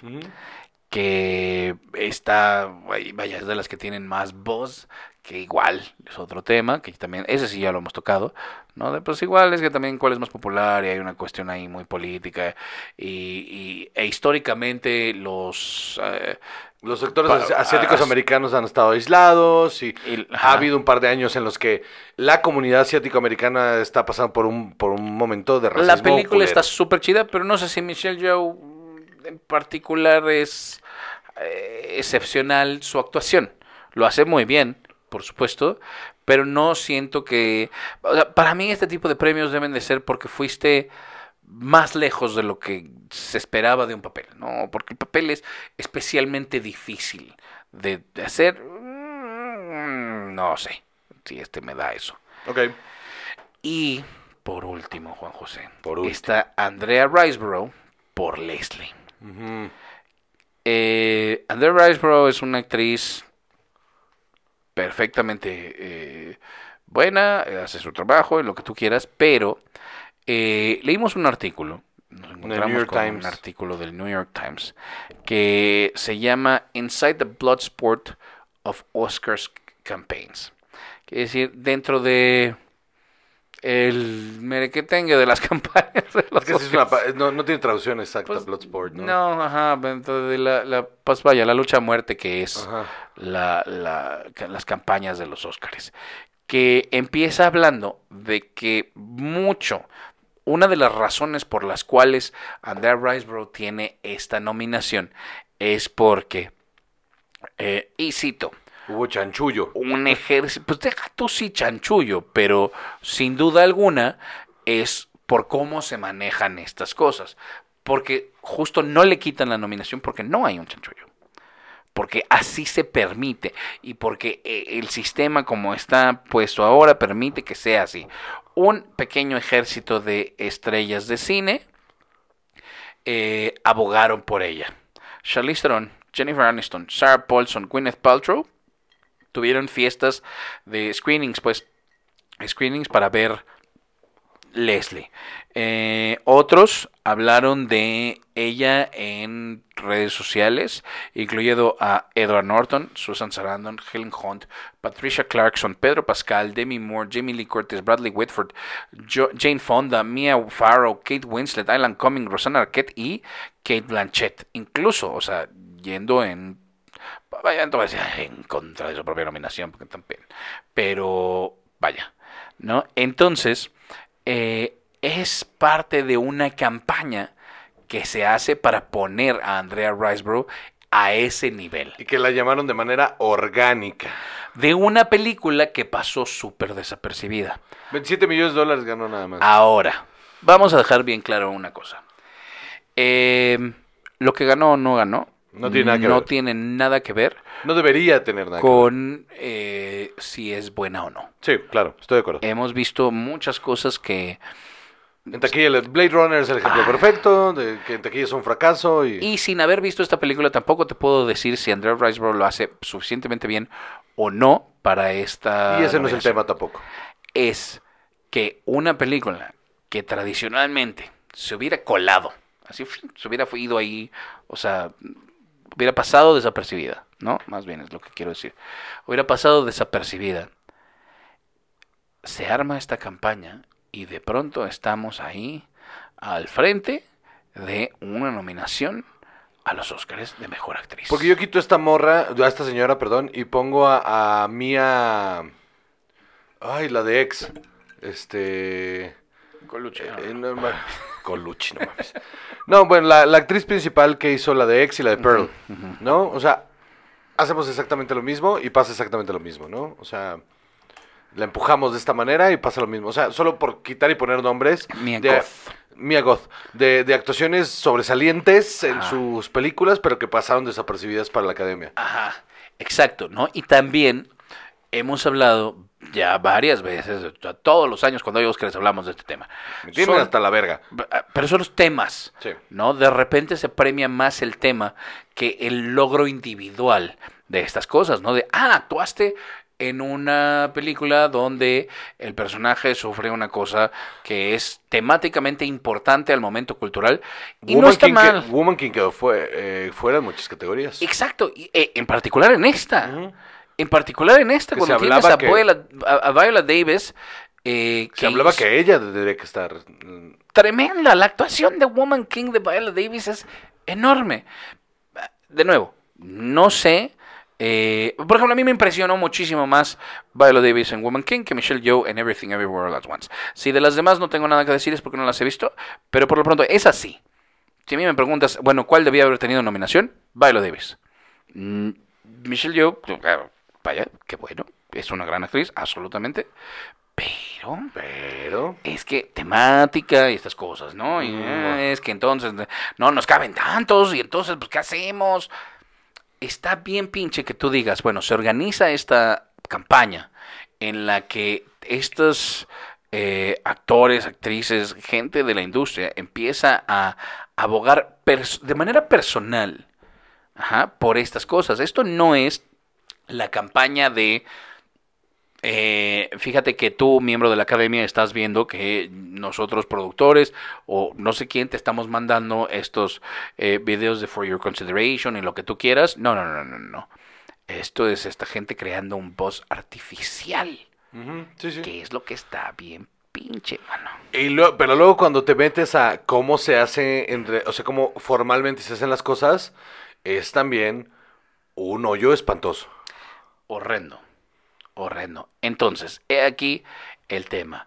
Eh, resulta que el artículo, empezando con esta eh, historia de la nominación de Andrea Riseborough, va eh, hablando de cómo funcionan las campañas para llegar a las nominaciones y las premiaciones de los Oscars. En la primera fase, eh, esto también lo hablamos el año pasado, porque cuando, cuando hablamos de las reglas, en, en esto que habían cambiado las reglas de Oscar So White y toda esta onda, Ajá. que ahora tenía que haber ciertos criterios de inclusión y lo que tú quieras.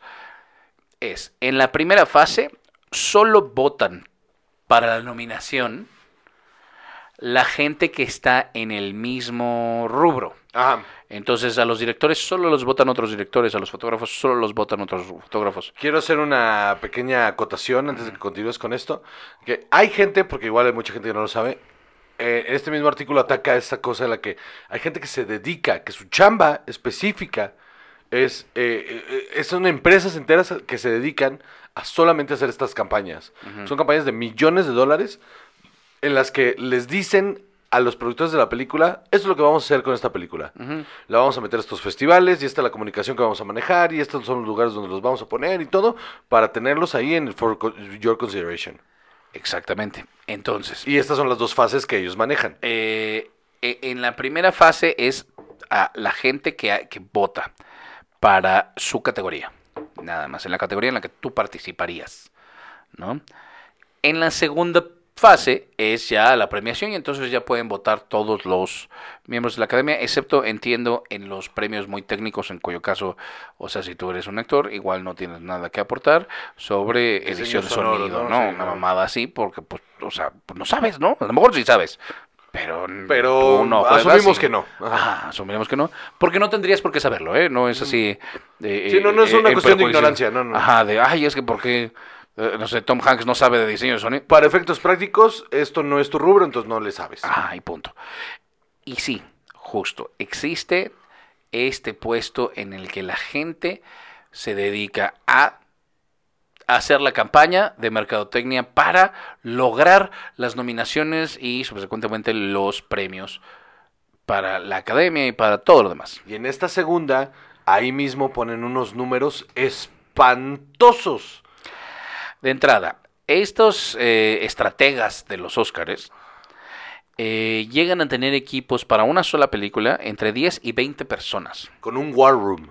Ajá, imagínate nada más, estas personas que se levantan en la mañana y lo que dicen es, nosotros vamos a hacer llamadas y vamos a poner cosas en redes sociales y todo para que alguien se gane un Oscar. Nos echamos para atrás tantito. ¿Qué se supone que premia el Oscar Juan José? Lo mejor del cine El mérito artístico, pres- supondríamos, ¿no? tendría que... Ah, sí, sí. La, la idea de la premiación, sea la que sea, quitando el nombre Oscar de por medio, el, el, eh, eh, el ganarte una presea es por lo sobresaliente de tu trabajo. Y sabes que aquí es donde nosotros, cuando hemos hecho los premios cine y alcohol y todas estas cosas, creo que hemos sido muy honestos también al respecto de esto es lo que se nos da la gana a nosotros, lo que nos gusta a nosotros. Y honestamente, creo que sería mucho más honesto que salieran ellos y dijeran, es que esto es lo que a nosotros nos gusta. No hacer que esto sea, o sea, he aquí el problema más grande. Cuando de repente una película tiene un Oscar, un Globo de Oro, un Emmy, la chingada, la gente identifica una película ganadora de Oscars con calidad. Y no es el caso. Y, ajá, exacto. Y es esto, ¿no? Si fuera solo calidad, ¿no? Así, nada más. ¿Por qué necesitarías un equipo de 20 personas para que le dijeran a alguien, oye, fíjate que esto es calidad? Y entonces, pues el premio ya no es sobre la calidad. Otra vez, es que todo esto, ¿sabes por qué me enoja? Porque me recuerda a todos estos momentos que he tenido en los que he dicho, es que no es posible que esto gane, no es posible que esto no gane. O sea, siempre me recuerda y me regresa a Mad Max.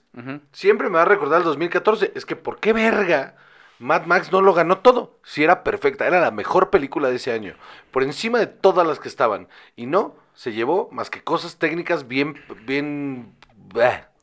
Entonces, una de estas estrategas se llama Leah Yardom y es una de las personas entrevistadas para este eh, artículo. Que además, otra vez, esto no es eh, surrepticio, secreto, esto no nada, es no. secreto, esto es abierto. Esta es la manera en la que es se manejan de estas manera cosas. legal. Entonces, eh, dice, la primera fase eh, es como las, eh, las elecciones presidenciales en las que tienes las primarias y la, y la- la elección general. La fase 2 es sobre eh, acotar tu narrativa y definirte dentro de la carrera. Algunas de las narrativas se forman solas, pero otras, pues no quiero decir que nosotros las hacemos, pero se forman solas y nosotros las amplificamos. Lo cual quiere decir que sí las hacen. Entonces, dice, piensen en cómo funciona, en, en lo que sabemos de los nominados ahorita y lo que sea que ustedes estén, tengan en la cabeza de los nominados hoy, se proliferó, se multiplicó, se promovió por uno de estos consultores. Top Gun eh, Maverick salvó a la industria eh, cinematográfica con sus 1.500 millones en la taquilla. Everything Everywhere All at Once eh, creó oportunidades muy necesarias e importantes para actores eh, asiáticos americanos. All Quiet on the Western Front es la película más grande antibélica del mundo, a pesar de ser una película de guerra, que justo la novela lo es desde su concepción Sí. hace 100 años.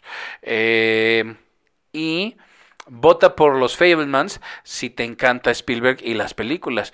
Y Tar si quieres ir con la elección unánime de los críticos. Entonces quiere decir eh, que todo esto está con, es, es un artificio. Claro. ¿no? Dice, cada año todos entran a las campañas armados con estas ti- estadísticas. Ajá. Por ejemplo, una actriz asiática nunca ha, gana- nunca ha estado nominada para un Oscar, entonces voten por Michelle Yeoh porque ya le toca. Eh, ¿Sabías que a Jamie Lee Curtis nunca la habían nominado? Ya le toca. Spielberg nunca ha ganado mejor, no, no ha ganado mejor película desde 1994. Eh, eh, así, por ejemplo, tienen datos así de, ¿sabes cuánto costaba un galón de gasolina en Estados Unidos en, en aquel entonces? Un dólar con 11 centavos. Estas narrativas no siempre funcionan, pero una buena narrativa puede triunfar por encima de una mala película. Y aquí eso dices, "Chico, Shakespeare toma". in Love. Ajá. Considera el emotivo regreso de Brendan Fraser que fue nominado por su actuación en The Whale, una película que fue, no me preguntes por qué, eh, muy eh, despreciada por la crítica. No me preguntes por qué, porque está cabrona. ¿eh? Eh, entonces, esto está de la ch- la chingada. Por eso ganó Crash cuando ganó. También Crash, una porquería. Es mala, es una, es una mala película. Es bien mediocre. Es mala, Crash es mala. Ajá. Eh, dice, las narrativas negativas usualmente se pueden atribuir a estrategas rivales. Las historias de los directores que son culeros, de los eh, Casos de abuso. presupuestos eh, desmedidos, o que si la gente que se está mostrando en los biopics, que si sí o no deberíamos estarlos celebra- celebrando con estas películas, y citan el caso de A Beautiful Mind. ¿no? Que así de John Nash, bueno, sí, pero también hizo esto y esto y esto, y sus teorías ocasionan esto y esto y eso. Así de, sí, pero es que, honestamente, y, y vamos a ser bien honestos con esto, vamos a ser bien claros, la película y la historia de la vida de esa persona son dos cosas bien No diferentes. y aparte no tiene nada que ver. Eh, Vaya, también si, algo hemos aprendido a través de todas estas películas basadas en hechos reales o la biografía de no sé quién, pues, se pasan por los huevos todo lo que, que es... eh, Es muy raro que estén completamente eh, basadas, ¿no? O sea, también me regresa a la cabeza, por ejemplo, mm, este... mm, Control, ¿te acuerdas de Control? De la, la vida y muerte de Ian Curtis. Pasó de noche en los Óscares. Y esa por lo menos foto y, y mejor actor. Y nada, no la pelaron. ¿Por qué? Porque no tenían el varo para hacer la campaña. Ahí. Entonces, mira, nos vamos a pasar rápido por... eh, Creo que llegamos a lo de Weinstein. Ahorita, ahorita llego ahí. Eh, lo que dicen es, Ay, o sea, perdón. el tipo de salud, el tipo de cosas que hacen para... Mm, Eh. mm, baba en la barba. y en el brazo, mano. Ay, Dios mío. Este... El tipo de cosas que hacen, este... Ay, Dios mío. para, para lograr estas nominaciones y estas cosas son, por ejemplo, a los al reparto de Everything Everywhere All at Once los llevaron a ver el sitio de eh, el, el tiroteo de Monterey Park. Y dices, eso está bien bajo, mano". ¿Y sabes qué está culero? O sea, porque justo lo pregunta ahí. Eh, ¿Sabían ellos que el, que el, que el shooter era, era asiático americano? Porque aparte, el tema de ese, de ese, de ese tiroteo no era una cuestión racial. Ajá. Exacto. Entonces está así como de, "Ah". Todo ese tipo de cosas es eh, como parece muy turbio y parece muy desagradable, muy tramposo, muy manipulador. Entonces, resulta que esto ha existido hace décadas. Sí. Pero cuentan aquí Casi 100 años. que quien perfecciona estos métodos horribles, espantosos, desleales, eh, otra vez artificiosos, Intimidatorios incluso. eh, es Harvey Weinstein en los 80 y los 90. Porque él era quien al principio enviaba eh, VHS con las películas a todos los miembros de la academia. O sea, así como de míralo, míralo, míralo. Porque su míralo". estrategia era compensar eh, la falta de dinero para hacer todo esto contra los grandes estudios. Miramax no era un estudio grande. Ajá. Exacto, entonces él tenía que tener otras estrategias. Eh, exigía que los actores que aparecían en sus películas no, o sea, vaya, eh, Liberar el calendario. liberaran todo su calendario porque en la época de premiaciones es a donde te manden, mano. A donde te manden y a, a sonreírle a todo el mundo y a decirle que sí. Y si te dicen fiesta, fiesta. Y si te dicen entrevista, entrevista. Y programa a donde te manden. ¿Quieres un dato bien turbio que no está Siempre. ahí? Eh, no sé si turbio, más bien desagradable. Eh, la persona más agradecida en los Óscares, históricamente, es Dios.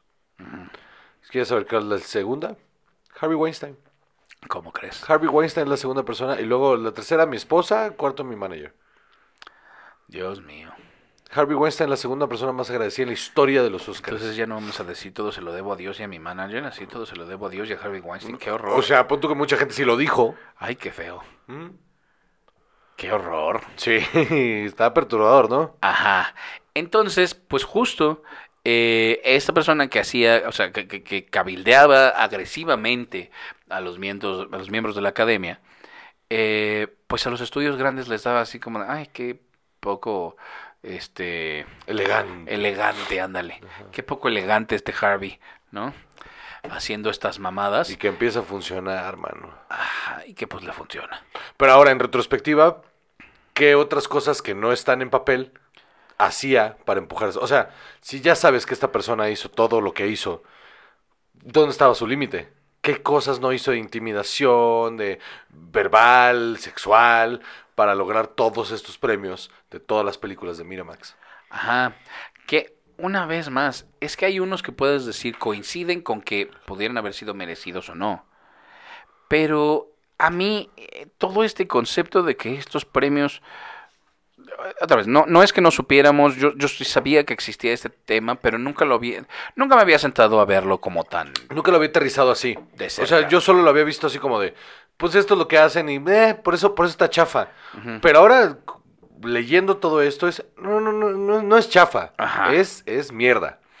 Entonces piensas, es que a mí me parece una falta de respeto a los artistas que hacen las películas. Y al espectador y a todo mundo, ¿eh? O sea, por supuesto, no, o sea, para nosotros, pero dices, ok, es pa- eh, para nosotros espectadores, es parte de eh, la maquinaria mm, de, de- de mercadotecnia que hay detrás de todo lo que vemos, ¿no? O sea, por supuesto que es más probable que veamos una película que nos ponen en la cara aquí, y aquí, y aquí, y aquí, Y y aquí, y esto, ve ganó esto, y ve esto, y ve esto. Deja tú, o sea, que la campaña publicitaria te, te, te insiste y te insiste, te insiste, y, y una activación por aquí y otra por allá, y un evento y otro evento y otra cosa, y una promoción. Por supuesto, e- eso lo sabemos. Pero que tú me digas, fíjate que esta persona se ganó un Oscar, ¿no? Y, y- y vamos por la vida todos creyendo que es porque es un buen trabajo. Y a lo mejor sí es un buen trabajo, pero igual no era tan bueno como podía serlo. Que tú digas es que porque nosotros hicimos campaña, por eso se lo ganó, Ajá. me parece que es irrespetuoso. Es como decir, eh, es que sabes que sin esta ayuda no puedes.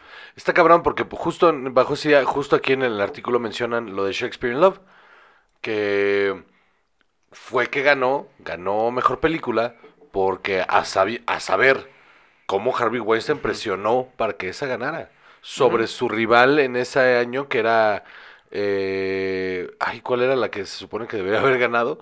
Eh, bueno, ahí en- Saving Private Ryan. Saving Private Ryan. Ajá. Y, y como esa, o sea, y entonces empiezan todas estas historias y hay una, hay un quote ahí que me, que me puso la piel chinita, que decía, eh, sí, sí, sí, todo el mundo odia a Harvey Weinstein y que qué bueno que está en la cárcel y que se pudra y que violó gente y que se va de la verga, pero sus métodos funcionan y todo el mundo los quiere y los usa. Y todos los usan. Y dice aquí de los consultores, dice, varios de los consultores eh, top que hay eh, vinieron de la escuela de Miramax, ¿no? Y- Que ahora están en Netflix. porque- ajá. Y, con, y ahí va lo de los números, justo. Ahí va lo de los números. Dice, eh, una vez que los eh, las plataformas de streaming entran a la arena y la, pre- la- la pel- la categoría de mejor película crece a 10 películas, el negocio de las campañas se expande. Cuando un estudio se hubiera gas- gastado, oye, estas cantidades, maldita sea, porque además no estás convenciendo al público, ¿eh? Estás no, no, no. convenciendo a los miembros de la academia. Lo e- es la parte que me parece la más ruin de todas. Ajá. pareciera como que es como esta cosa donde yo tengo un sembradío este y hago- eh, siembro maíz y tengo una planta para venderse la planta a mi primo que hace harina para maíz que solo le vende a la empresa de mi tío que hace este arepas eh, pre- precocidas y entonces este Oye, pero mira que no hay competencia leal porque pues tienes todo el circuito cerrado. Eh, sí, pero pues esto es lo que funciona. Eso se llama integración vertical. Pero, este. O sea, pero no solo como integración vertical, sino como, como entonces eh, en el libre mercado es quitarle la oportunidad a, o sea, Ah, vaya, sí, por tú tienes todo el sembradío y nadie más puede producir ese, ese maíz. Entonces, es- como es nadie cierto. más puede producir ese maíz y no te lo pueden comprar a ti, porque tú ya tienes un contrato, entonces ya no hay competencia. la- las prácticas de, mono- de, de monopolio, Prácticas de que monopolio. se supone que están prohibidísimas en cualquier otra industria, ¿no? Aquí, como es un premio, en realidad, vaya, se supondría que no están haciendo negocio sobre esto, pero, Pero es un negociazo, los Oscars son un negociazo. Porque además muchas de las películas que ganan, lo que sigue para ellas es un restreno. La mayoría. Entonces, de entrada, allí es más varo. En el año se avientan tres estrenos. Es, es el estreno oficial, el preestreno de nomina- el estreno de nominación y el estreno de ganadora. Ajá. Entonces, lo que dice aquí es, mientras que un estudio se puede gastar entre 5 y 25 millones de dólares Es locura. en una campaña para los Óscares, Netflix se estima que gastó más de 40 millones de dólares en la campaña de Roma. Que es más del su- doble sí. de su eh, presupuesto de producción. Es casi tres veces el presupuesto de Roma. y eh, 70 millones al año siguiente para, eh, vaya, en el combinado de Marriage Story y The Irishman. A ver, evidentemente, dice después, un representante de Netflix describió eh, esos estimados como equivocados. ¿Qué van a salir a decir? Y yo no sé si equivocados para arriba o para abajo. O sea, si ya tienen los huevos de decir esas cosas. O sea, pero, no, no, no, pero, o sea, asumo que está diciendo para abajo. ¿no? O sea, Ajá, o sea, pero imagínate nada más. ¿Qué, qué va a decir este ejecutivo de Netflix? De, no, la neta, no, no más, como 60. Ay, ajá, güey. ¿Quién se gasta ese dinero, pendejo? No, Ajá, cállate, pendejo. ajá, exacto. Pero es que esto es lo que me parece sucio y feo. Porque Roma no necesitaba ayuda. No de... Roma no debería haber necesitado 40 millones de dólares para ganarse un premio. Lo cual también, si le, si le, si le sigues rascando y, y hilas fino, habla de un sistema eh, racista. O sea, piénsalo así. No es una película producida en Estados Unidos con actores gringos, con eh, la consideración de una película. No, no, no, pero por eso, por, o sea, por eso puedes decir la metes a esto de mejor película em, y no mejor película extranjera. eh, por eso. Pero los 40 millones de dólares son para que no vaya mejor película extranjera. Ajá. Eh, eh, a a eso me refiero con que es un sistema racista. Deja tú, pero es que también, o sea, porque perfectamente podrían decir, nosotros premiamos lo mejor del cine de esta industria específica. Porque Pero es que la trampa. no juega. Pero es que la trampa, la trampa donde, donde agar- En inglés, podrían, es que podrían decir, y tendrían todo su derecho de decir Sí. en inglés. Y todas las demás películas participan en esa categoría. Estoy en otro idioma. O sea, que pusieran eh, películas en otro idioma. Y estoy, estoy de acuerdo, pero no, pero así no es el juego. Así se llama, es, eh, es Sí, movies no, no, foreign no, language. no, no, no. O sea, a eso no me refiero. Me refiero a que el, el- el juego donde no juega, pues es que si, si hilas fino, es una película con dinero gringo. Que fue producida en otro país que en otro idioma, pero fue es con dinero gringo y es una, es una película gringa, no es una película mexicana. Roma no es una película mexicana. Ajá, pero justo, o sea, por eso debió haber estado en película en otro idioma. Pero se hubieran metido en un pedo político, en un pedo político. Porque entonces hubiera salido, esta conversación hubiera salido Ajá. y no la querían tener. Y, esos 40 millones de dólares eh, Pe- empujan eh, a que no exista Pero eso. está de la verga porque a mí, para mí, esto demerita el trabajo de toda la gente involucrada en Roma. Por supuesto que sí. Porque sabes que si te ganas o no te ganas ese Oscar, o si te ganas o no te ganas esa nominación, no es por lo que era tu película. Es porque Netflix le metió 40 millones de dólares. Entonces, es esta conversación de los atletas, ¿no? De, es que, ¿sabes qué? Donde te- no te hubieras metido los esteroides, igual no ganas. Entonces, está pinche. Sí. ¿No? Porque dices, es que sí se esforzó. O sea, porque sí corrió el Sí, pendejo, Sammy ¿no? Sosa y Mark Maguire, ¿no? Ese- esa mancha en el béisbol de, ay, míralos competir por hacer más de 100 home runs. Pero también se metieron todos los esteroides del mundo, ¿no? O Ajá, sea, no, no, no. Pero dices, o sea, sí se esforzaron porque, o sea, Ah, no, o sea, claro, o sea. si tú y yo ahorita empezamos a consumir esteroides, ¿sabes qué va a pasar? Nos va a dar un infarto, nos vamos a morir. Este es exactamente lo que nos va a pasar. Pero, pero estas personas se esforzaron Perdón, no y me sonó mal. para darse ese edge, se meten en estas drogas. No estoy diciendo que esté bien, pero estás diciendo, ok, si esa ayudita, poca o mucha como puede ser, porque de repente ves las cosas así de, ah, esta persona que se metió, quién sabe cuántos esteroides ganó, por cuánto, por tres décimas de segundo, chinga tu madre. Ok, ok, esta persona se deshizo las hormonas y su cuerpo y, y su integridad deportiva y lo que tú quieras por tres décimas. Física y ganó. psicológica también, ajá. sí. Ajá. Pero, o sea, estuvo así. Esta mamada, 40 millones de dólares no es una ayudita. No mames, no, aparte sobre, no mames, cua- viendo que cuál, cuál es el presupuesto que se usa, o sea, 40 millones es una puta locura. Sobre una película que no tuvo ese presupuesto para, para existir, está del carajo. Está, está de la verga. Está súper torcido. Está ¿no? de la verga. Es- es- esta mamada está de la verga. Los bonos para estos consultores, ajá, porque obviamente ahí los incentivos, ¿no? Para, para los estudios, nos queda clarísimo. Pero lo que puede ganar un bono, un, un consultor en un bono por una nominación son hasta 25 mil, alrededor de 25 mil dólares. Mm. Y por una victoria, 50 mil dólares más. Entonces, si tú le entraste a hacer estos ganas 75 mil 75,000 dólares, dólares. así, mano. Vaya, que seguro lo chingaste No, también. y es un y chingo de chamba. Por encima del sueldo que ya tenías, que no debe ser insignificante. Están ganando más, están ganando más que, que, que- el que- 80% del crew de la película. y que algunos jefes de departamento, ¿eh? Si me- o sea, eh, no, o sea no, no creo que el de sonido directo, ¿Haya ganado 100 mil dólares por la película? por supuesto que no. El de, el de Roma seguro no. No, O sea, por supuesto que no. no, no. El, el, el- que el diseñador de producción no, no se mete 75 mil dólares, ¿Qué son 100 mil dólares? ¿Dos millones de pesos? más o menos. O sea, Menos por- ya, porque estamos a 17, pa- 33. pon tú. Diez, este, Bueno, ya para cuando salga esto ya vamos a estar en 15, pero... Un millón ochocientos. O sea, ¿tú, que crees que, muy tú crees que- que el sonidista de Roma se ganó No. un millón ochocientos? No mames, eso es- eso es- ese es el sueldo de un director en una película mexicana. Es una- Eh, de una película cara mexicana. Ah. Porque regularmente, si llegan al millón de pesos, Están ganando un chingo. Es una mamada. Entonces, dice aquí, lo que pasa es que se vuelve un eh, tema importante ganar premios en la industria, ¿no? Y es lo que está destruyendo esta industria, dice una de estas Estoy completamente de acuerdo. eh, consultorías, ¿no? Que, tra- que está trabajando una persona que se llama Amanda Lundberg, que está trabajando en la campaña de Top Gun Maverick, eh, que también hizo consultoría sobre esta de Leslie hasta que alguien puso- más la tomó y se se puso- puso, verga. Y la dijo, neta, esto se va a poner feo, Ajá. va para ti. y- no, al revés, ju- justo seguramente alguien más la tomó y lo hicieron mejor que esta. Claro. Eh, dijo, hace el año pasado esta persona tuvo una junta con un cineasta que quería hablar de una campaña para mejor película, pero ella ni siquiera le había mostrado la película.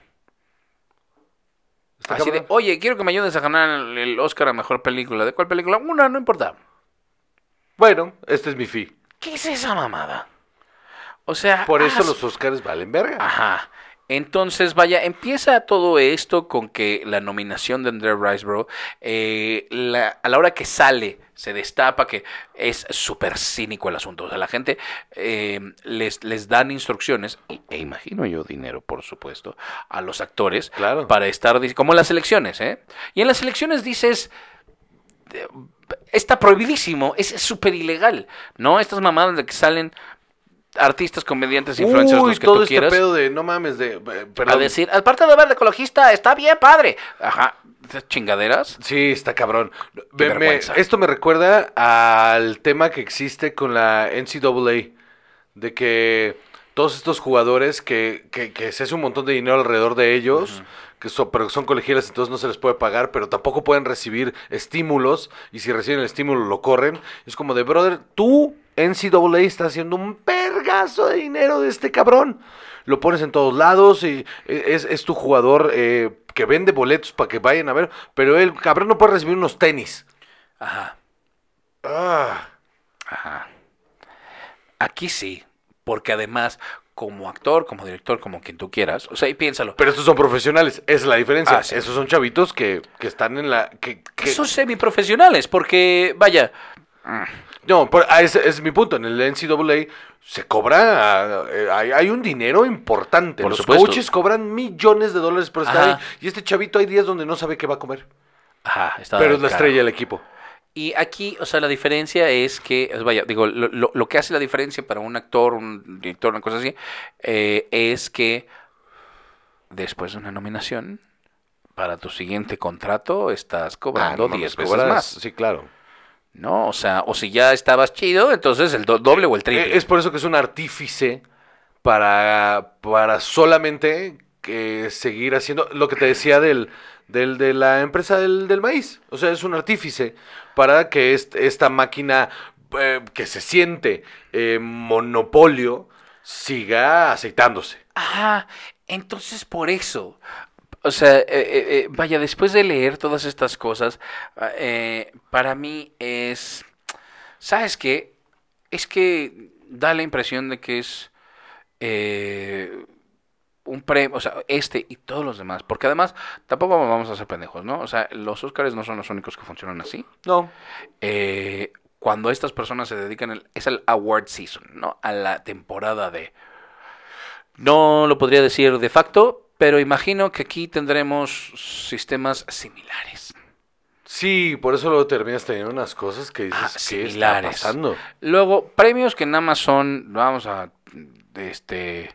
No, aquí- con, con nombre y apellido, los dioses de plata son una mamada. Ah, no, no, y, y- y estos premios de los influencers, ah, ¿cuál es el mejor Ah, influencer? no, el bueno, influencer pero- pero más de porque esto, se- el pero- influencer más del otro.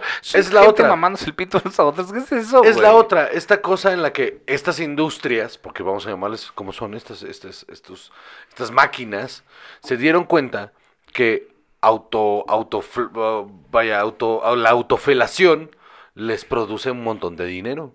Ajá, pero ¿sabes qué? Para mí se me, se me haría muchísimo más valioso que dijeras, ok, mañana en uno de estos premios absurdos de Spotify o de TikTok o de lo que tú quieras, eh, nos... Yo he hablado- esos.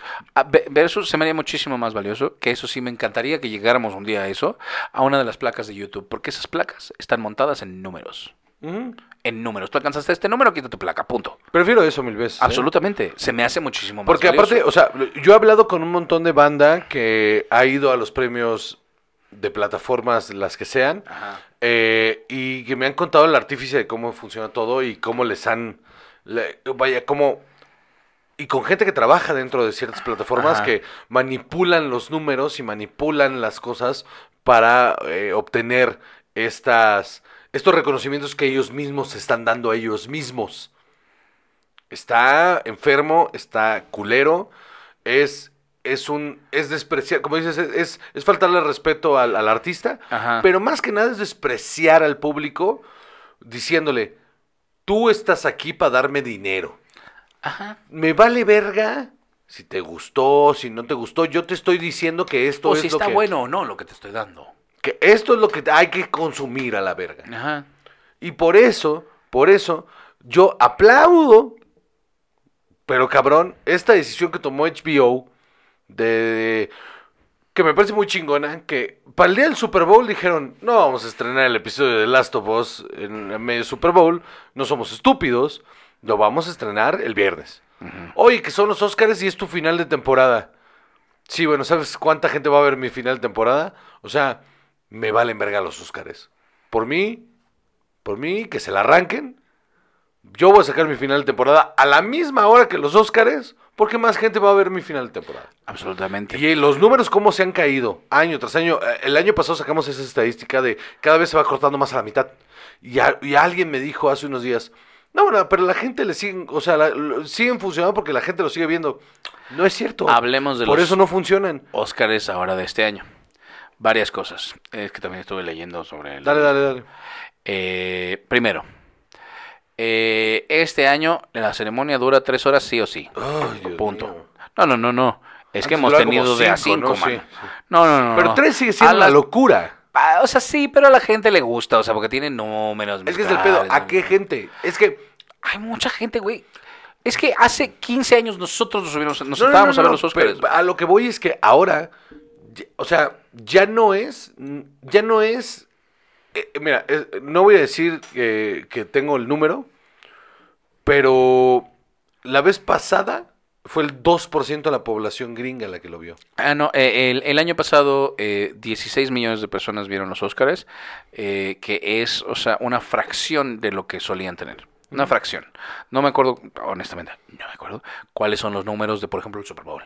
Pero muchísimos Yo sí. más Son, que 16. son en Estados Unidos nada más, en Estados Unidos nada más, son, es, creo que es más de, eh, son ciento, no, no es cierto.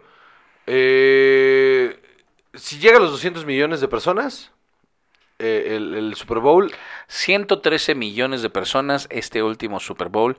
Eh, imagínate nada más. 113 millones de personas. De un deporte que es popular, pero es un deporte, mano. No eso, y es- aparte es un deporte popular, no en el mundo entero. Ajá. Exacto. Si lo la piensas razón. bien, 113 millones de personas en el mundo Tienes entero no la es nada. Porque la final del mundial la vio como un, un cuarto o un tercio de la, población, mundo, mundial. por supuesto. Entonces, aquí dice este eh, estatista, dice que eso lo vieron 113 millones de personas en Estados Unidos. En Estados Unidos. Ajá, exacto. Que es, Eh, que el es- año es- pasado, es, es un poco menos de la mitad de la población. 16. O sea, no es ni el 10%. No. Eh, digo, perdón, no, no es ni el 20%, debe ser como el 15%. Eh, entonces, eh, pasamos por primero y cada año se va recortando la mitad. Y luego, entonces, ahora, este año, contrataron a la misma gente que eh, crea los el Met Gala. Ajá, entonces se supone que ahora la alfombra roja va a ser muy diferente. Ya lo sabremos para cuando salga este episodio. Te- Está chistoso hablar del pasado, del futuro en No, el no, pasado. es, es muy claro. El- El, Este- episodio que viene vamos a hablar del resultado de esto y del final de The Last of Us. Es- Eh, es como Jimmy Kimmel va a ser el, el host. que me parece muy atinado porque es el host de Late Night más agradable que hay. Ajá, Absolutamente. No estoy diciendo que sea el mejor, no estoy diciendo porque hay una crisis de late night ahorita. Y La este- neta, sí, ¿no? Sí, Sammy eh, Colbert me tiene hay- muy... hay una crisis enorme. Na- Nadie es lo que era antes. Jimmy y él es Fallon el, me cae en la punta del Jim hígado. Fallon es una persona espantosa y, y- y Es su- un asno. Y su, y su late night es, es horrible, es crowd pleaser horrible. Absolutamente. Y eh, también los discursos de agradecimiento van a salir en Twitter de manera casi inmediata y en TikTok también. De al menos las categorías más importantes. Luego, antes de los comerciales, van a salir eh, códigos QR para que tú puedas ver, por si no entiendes de qué se trata esta eh, categoría, ¿no? Como de sonido y esas mamadas que de repente, o sea, nosotros, porque además nos- no solo estamos involucrados en esta situación, sino que nos metemos a investigar. Estamos hasta el cuello de esta mierda. Para mal y no para bien, ¿eh? No, no, no, no. No, no, no, porque la conversación sería diferente de déjenos ser. Este- Sí, porque la conversación desde la banda que está involucrada Ah, directamente no, no, con esto es que como nos de. quede claro y hacemos un pacto. O sea, si un día nos nominan para un Ariel, o sea, a lo mejor vamos, y lo que- pero, pero que nos quede claro a todos que esto no, nada de esto significa nada. Ah, no, no, como ya lo habíamos hablado antes y de hecho eh, Jim me lo puso en Twitter el otro día, le mando un abrazo, este, me, me pone así como de, yo nomás estoy esperando el día que sí se gane un Oscar para que te subas a decirles estos son unos pendejos y valen verga. Ojalá que sí. Porque sí lo haría, o sea, de verdad, sí lo hago, sí lo, porque, porque no me significa nada, no me significa nada, no, no. Ajá. O sea, ¿sabes qué me va a significar? Más chamba. Ajá. Ajá. Y, Pero, pero también te digo, pero no me lo creería, no, me- no creería que, ay, es que esto me avala como un verga. Ajá. Entonces, eh, eh, te digo, eh, de los Óscares de este año se supone que le están metiendo muchísimo. ABC no suelta los derechos, todavía les quedan creo que cinco años más de los derechos exclusivos de esas cosas porque estas personas ya quieren, o sea, streamearlos así. En Disney, ¿no? O en, sea, ya. Disney, no, en Disney Plus van a estar en, streamea- eh, en streaming en algunos lugares en Europa Ok. en vivo. Y pues bueno, o sea, la, la onda es que eh, está, o sea, eh, está cañón que digas, Con Jordi Rosado. qué asco. Pues, ¿Tú dijiste Eh, está cañón? O sea, híjole. Así se llama el programa. Si, si ya esta persona secuestró esa frase, entonces considérala fuera Pues de mi no sé si la vocabulario. secuestró, pero Eh. la... O sea, quiero que esté fuera de tu vocabulario, por supuesto. pero no... no sé si la secuestró, pero sí la registró. O sea, por lo menos la registró. Entonces, a ver, aquí hay otro comentario así de... Un saludo para la que- producción. Que, que es importante eh, comprender. Mi Javi. que los Óscares se crean ah, y son herramientas, o sea, tampoco nos vamos a tapar los ojos y decir, ay, ¿cómo, este ¿Cómo? certamen tan, eh, ah, no, no sé, ¿no? Este, lleno de principios y lo que tú quieras. Este y todos los demás se crean los premios nada más para darle más promoción a las películas, para darle un aire de Pues lo que decíamos. importancia a todas estas cosas. Pues lo que decíamos, todos los premios existen para hacerte una autofelación para producir más dinero. Y fine, es que está bien. ¿Sabes qué? Está bien. ¿Sabes que Yo hoy, Juan José, este, declaro que tú eres el ganador del premio al logro eh, artístico Ajá. de los premios Cine y Alcohol de lo, del 2023 como mejor comediante de este país. ¿Me das un, me das un minuto? Porque, eh, muchas gracias. Quiero agradecer, aquí tengo mi, mi- mi trofeo, que es una modelo especial. Eh, quiero agradecer a la academia por, por la oportunidad de estar aquí. Este, a Chava por, por eh, siempre creer en el proyecto. A Devni por empujar a que esto funcionara. Alfonso por ser eh, la persona que es. Este, pero sobre todo, quiero agradecer a ustedes que sin ustedes, la verdad, esto no sea posible. Muchas gracias y eh, me voy a Disneylandia. Muy bien. Qué feo que no agradeciste a Harvey Weinstein. Pero este. Quiero agradecer Entonces, a Louis C.K. Está bien. Es que. Dios mío. Dios mío. Eh, eso está bien. a Chris Delia. No te. No, no, no es lo mismo, mano. Está más feo lo de Delia, más ¿verdad? feo, ¿no? Como lo de Harvey Weinstein, entonces ahí estamos. Sí, pero. Guácala. Este. Entonces. Eso está bien, es que eso no tiene problema. Porque yo te puedo decir no, no, que sí, ese sí, premio espérame, es sí tiene 100% problema. eh, subjetivo y yo te puedo Espérame, porque espérame. sí se me da mi gana. Espérame, sí te- eh, y, y por eso tiene problema. Porque no tendría problema si fuera honesto en lo que es. Esta madre es para crear, para seguir creciendo la maquinaria. vamos a bien, No vamos a pasar bien, pero esto es chocolate. Y en, pero, pero no funciona así. Entonces por eso no está bien. Porque lo que te dicen y la narrativa que le venden al público. Y, la, y entonces, fíjate, ve la rueda, ve la rueda Ah. tan enferma. Es como, ya sabemos que esto es de chocolate. Ajá. Pero este chocolate nos trae eh, papitas, nos trae dinero, trae un chingo de dinero. Entonces no le vamos a decir al público de a pie que esto nos trae dinero y que es para esto. Les vamos a decir que estos son galardones al mérito y la verga, que la meritocracia no existe, no es una mamada. Pero, pero lo que te están tratando de vender es que sí hay una meritocracia por medio. Que debería. Y entonces, espera, sí, debería. Estoy completamente de acuerdo. Pero lo que pasa en esta misma rueda es que, como al público no le dicen, pero entonces ya tienes una maquinaria de redes sociales, de televisión, de lo que sea, en la que tú vas y le das dinero a la gente, que estoy 99% convencido de que no saben que están siendo artífices de algo que no es lo que ellos creen que es. Ajá. Entonces los contratan, los llevan del otro, los llevan allá y los hacen validar ese pedo hacia la gente, que es como yo confío en esta persona que me está diciendo porque es mi to go para que me diga qué películas o qué tengo que ver. ¿Por qué él me mentiría? Por supuesto, es eso, el por qué me mentirían. Y además, o sea, a mí lo que me pica es que pueda llegar alguien y decirte, esta película, eh, que tú digas, esta película está bien, está divertida, no es que, no, no, hombre, pero, pero gana 35 Óscares, ¿no? Es que, Que es ¿sabes algo que, que es algo que nos tenemos que quitar del vocabulario, porque de repente en este lo hacemos podcast también. lo hacemos de, de, ah, mira, pero ganó Yo Oscar, también, no sé y me qué". pica cada vez que lo pienso. Y, ajá, ajá, y cuan- en cuanto lo digo, lo pienso y digo, es que eso no vale verga, es que eso no ajá, importa. sí es cierto. Le estamos dando validez a Pero algo que justo, no importa. s- imagínate si nos pasa a nosotros. Está tan que tenemos arraigado. esta conciencia a la Y lo, demás y lo gente te- que y lo no ten- lo va a pensar. Ese es mi punto, lo tenemos tan arraigado que de repente se nos escapa y cuando se nos escapa nos damos cuenta y lo queremos echar para atrás. Ahora imagínate, gente, nosotros nos- ni siquiera somos tan mediáticos como puede llegar a ser otras personas en este medio. Ni- y no estoy hablando de podcast, estoy hablando del medio cinematográfico. Ajá. Entonces de repente, la validación que puede tener hacia el público de a pie, voy a decir, pues. O sea, el público que consume esto para una recomendación. Que Porque- mi mamá me diga, ay, ¿a poco tú vas a saber más que los Oscars? Porque- Porque, se ganó un montón de Oscars. Sí. Y de, "¿A po- poco no está buena. Ganó mejor, Osc- mejor película. Y yo hago unos corajes así de, es, es que es que Es no que no es lo que tú sencillo". crees, es que no es lo que tú crees. Y en mi punto es eso. To- La gente que dice, ok, yo voy a ver a esta persona, esta persona que me, ya, ya sea un influencer, un reportero, lo que sea. Esta persona que me va a recomendar, porque yo confío en esta persona que me va a recomendar lo que, algo que me va a gustar ver.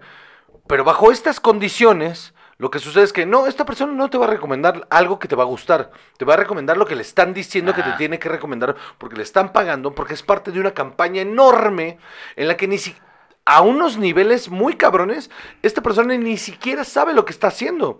Hay- e- en su cabeza es, no, no, yo solo estoy recomendando lo que a mí me gusta. No es cierto, no está recomendando lo que a ti te gusta, está recomendando lo que de manera conviene. muy fina te conviene. Aquí hay dos aclaraciones que yo quiero hacer, que son importantes para mí en principio. Ajá. Primero, hace rato hablamos de quién es, como dices tú, eh, de hablar de manera positiva de las películas que te ayudan en tu carrera. Fine. Ah, sí. Que a todo dar. Pero. Eso, Eso lo hablamos si fuera del aire, pero ajá, sí. Ajá, exacto. Fuera del aire estábamos hablando Ajá, de quién hace eso. Va. ¿Sabes qué? Está bien. O que tuvieras tú la regla de decir, película que no me gusta, no la reseño. Porque yo no quiero tirarle mierda a nadie. Que puede ser que sí sea su Fine. regla, ¿eh? Que puede ser que sí sea su Ojalá. regla. E- Eso está Pero, bien. pero ese no es el punto de No. esto. No, esto no. Entonces, ojalá. Pero primero, a mí me gusta de nuestro podcast y de lo que hago y de lo que hacemos nosotros es, yo no le debo nada a nadie. Y sé que de repente esto puede dificultar No, por- ciertas cosas. Oye, por eso no somos masivos, es la realidad. del- ciertas cosas, pero a mí el día que algo no me gusta, no me gusta. ¿eh? Y se los digo a quien quieran. Y, y a lo mejor tendremos invitados de quien tratamos, tampoco somos estúpidos, no, no, vamos, a, no vamos a traer a una persona a burlarnos de ellos o decirles, o tu trabajo está de la verga, porque eso es ir- irrespetuoso. No, pero ¿Sabes qué? No me gusta, no, pero, pero ¿para qué vienes? tenido, la manera más inteligente de abordar este tipo de situaciones cuando las hemos tenido enfrente ha sido como de, oye, mano, creo que como, como de niño, ¿no? Esta- hay áreas de oportunidades aquí para crecer, ¿no? O sea, Ajá. Entonces, primero, para mí eso es súper importante es que sea bien pero claro. es una discusión de adultos. Ajá. Una discusión de adultos es, mano, entiendo tu carrera, entiendo esto, solo explícame esto porque no lo estoy viendo. Pero si, si tú me lo pones, igual lo puedo ver. Ajá, y, y- podemos estar o no de acuerdo. Y estoy, no, y además estoy súper en paz con la respuesta de, mano, esto es lo que me dijeron que hiciera y se acabó. Ah, bueno. Claro. Ah, bueno. Por esto me pagaron que hiciera y, y, pues yo tampoco estaba convencido, pero es lo que me pagaron. Claro. Y es lo que me pidieron y se acabó. Que Es hemos tenido esa respuesta. Y es claro. Que hemos tenido esa respuesta constante y sonante. y funciona. Porque además todos lo hemos tenido que hacer en todos los ámbitos, en, en varios ámbitos de nuestras vidas. Cuando tienes un trabajo, hay cosas que no te gustan. Esa pinche frase que me dijo un día mi papá que me cagó la madre y que, y que me sigue cagando la madre porque me he enfrentado varias veces contra eso y he dicho, ay, es que tenía razón en esto. En la vida hay cosas que no te van a gustar Y las tienes que hacer. ¿Y está de la verga? Sí, sí está de la verga. Sácale el mejor provecho, haz lo mejor que puedas de ahí y aprende para no repetirlas Ajá. y quitártelas de encima. Por supuesto. Entonces, primero que nada es... Un saludo para mi papá. Aquí no decimos que sí nos gustó algo que no nos gustó. Y si no nos gustó y a lo mejor tampoco queremos tirarle mierda a alguien, o no lo mencionamos o lo vamos a hacer de una manera más eh, contenida, si quieres. ¿No? Si quieres. Porque también. O sea, igual. No, claro, ¿para qué? Ajá, ¿para qué? Pero sí vamos a ser honestos al respecto de eso. Sí, no, ya.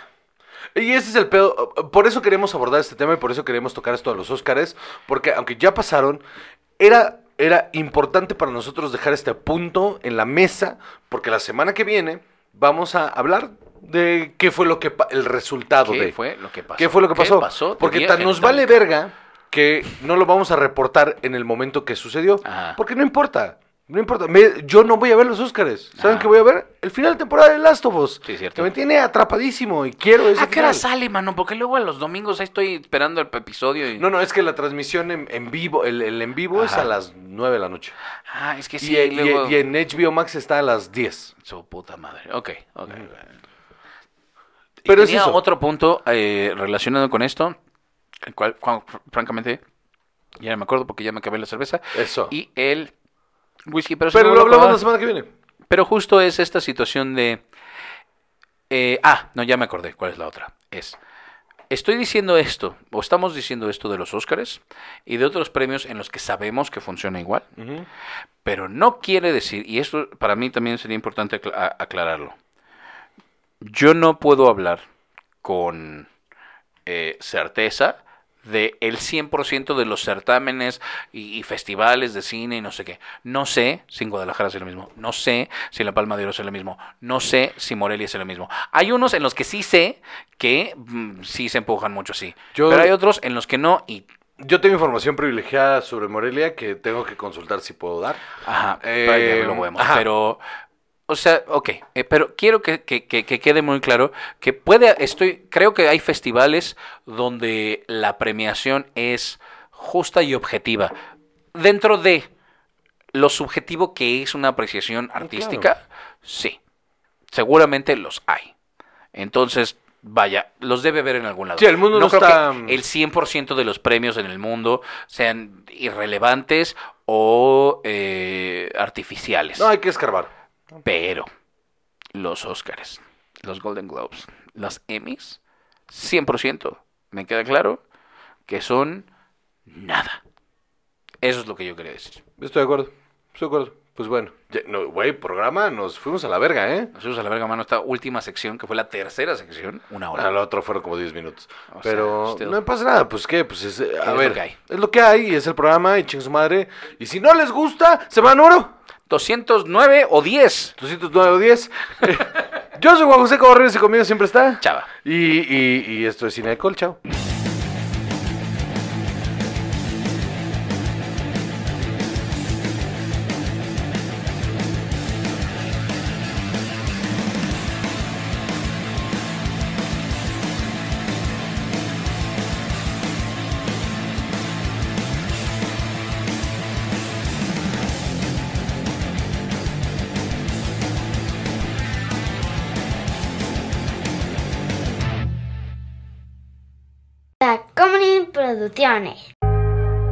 Casero Podcast.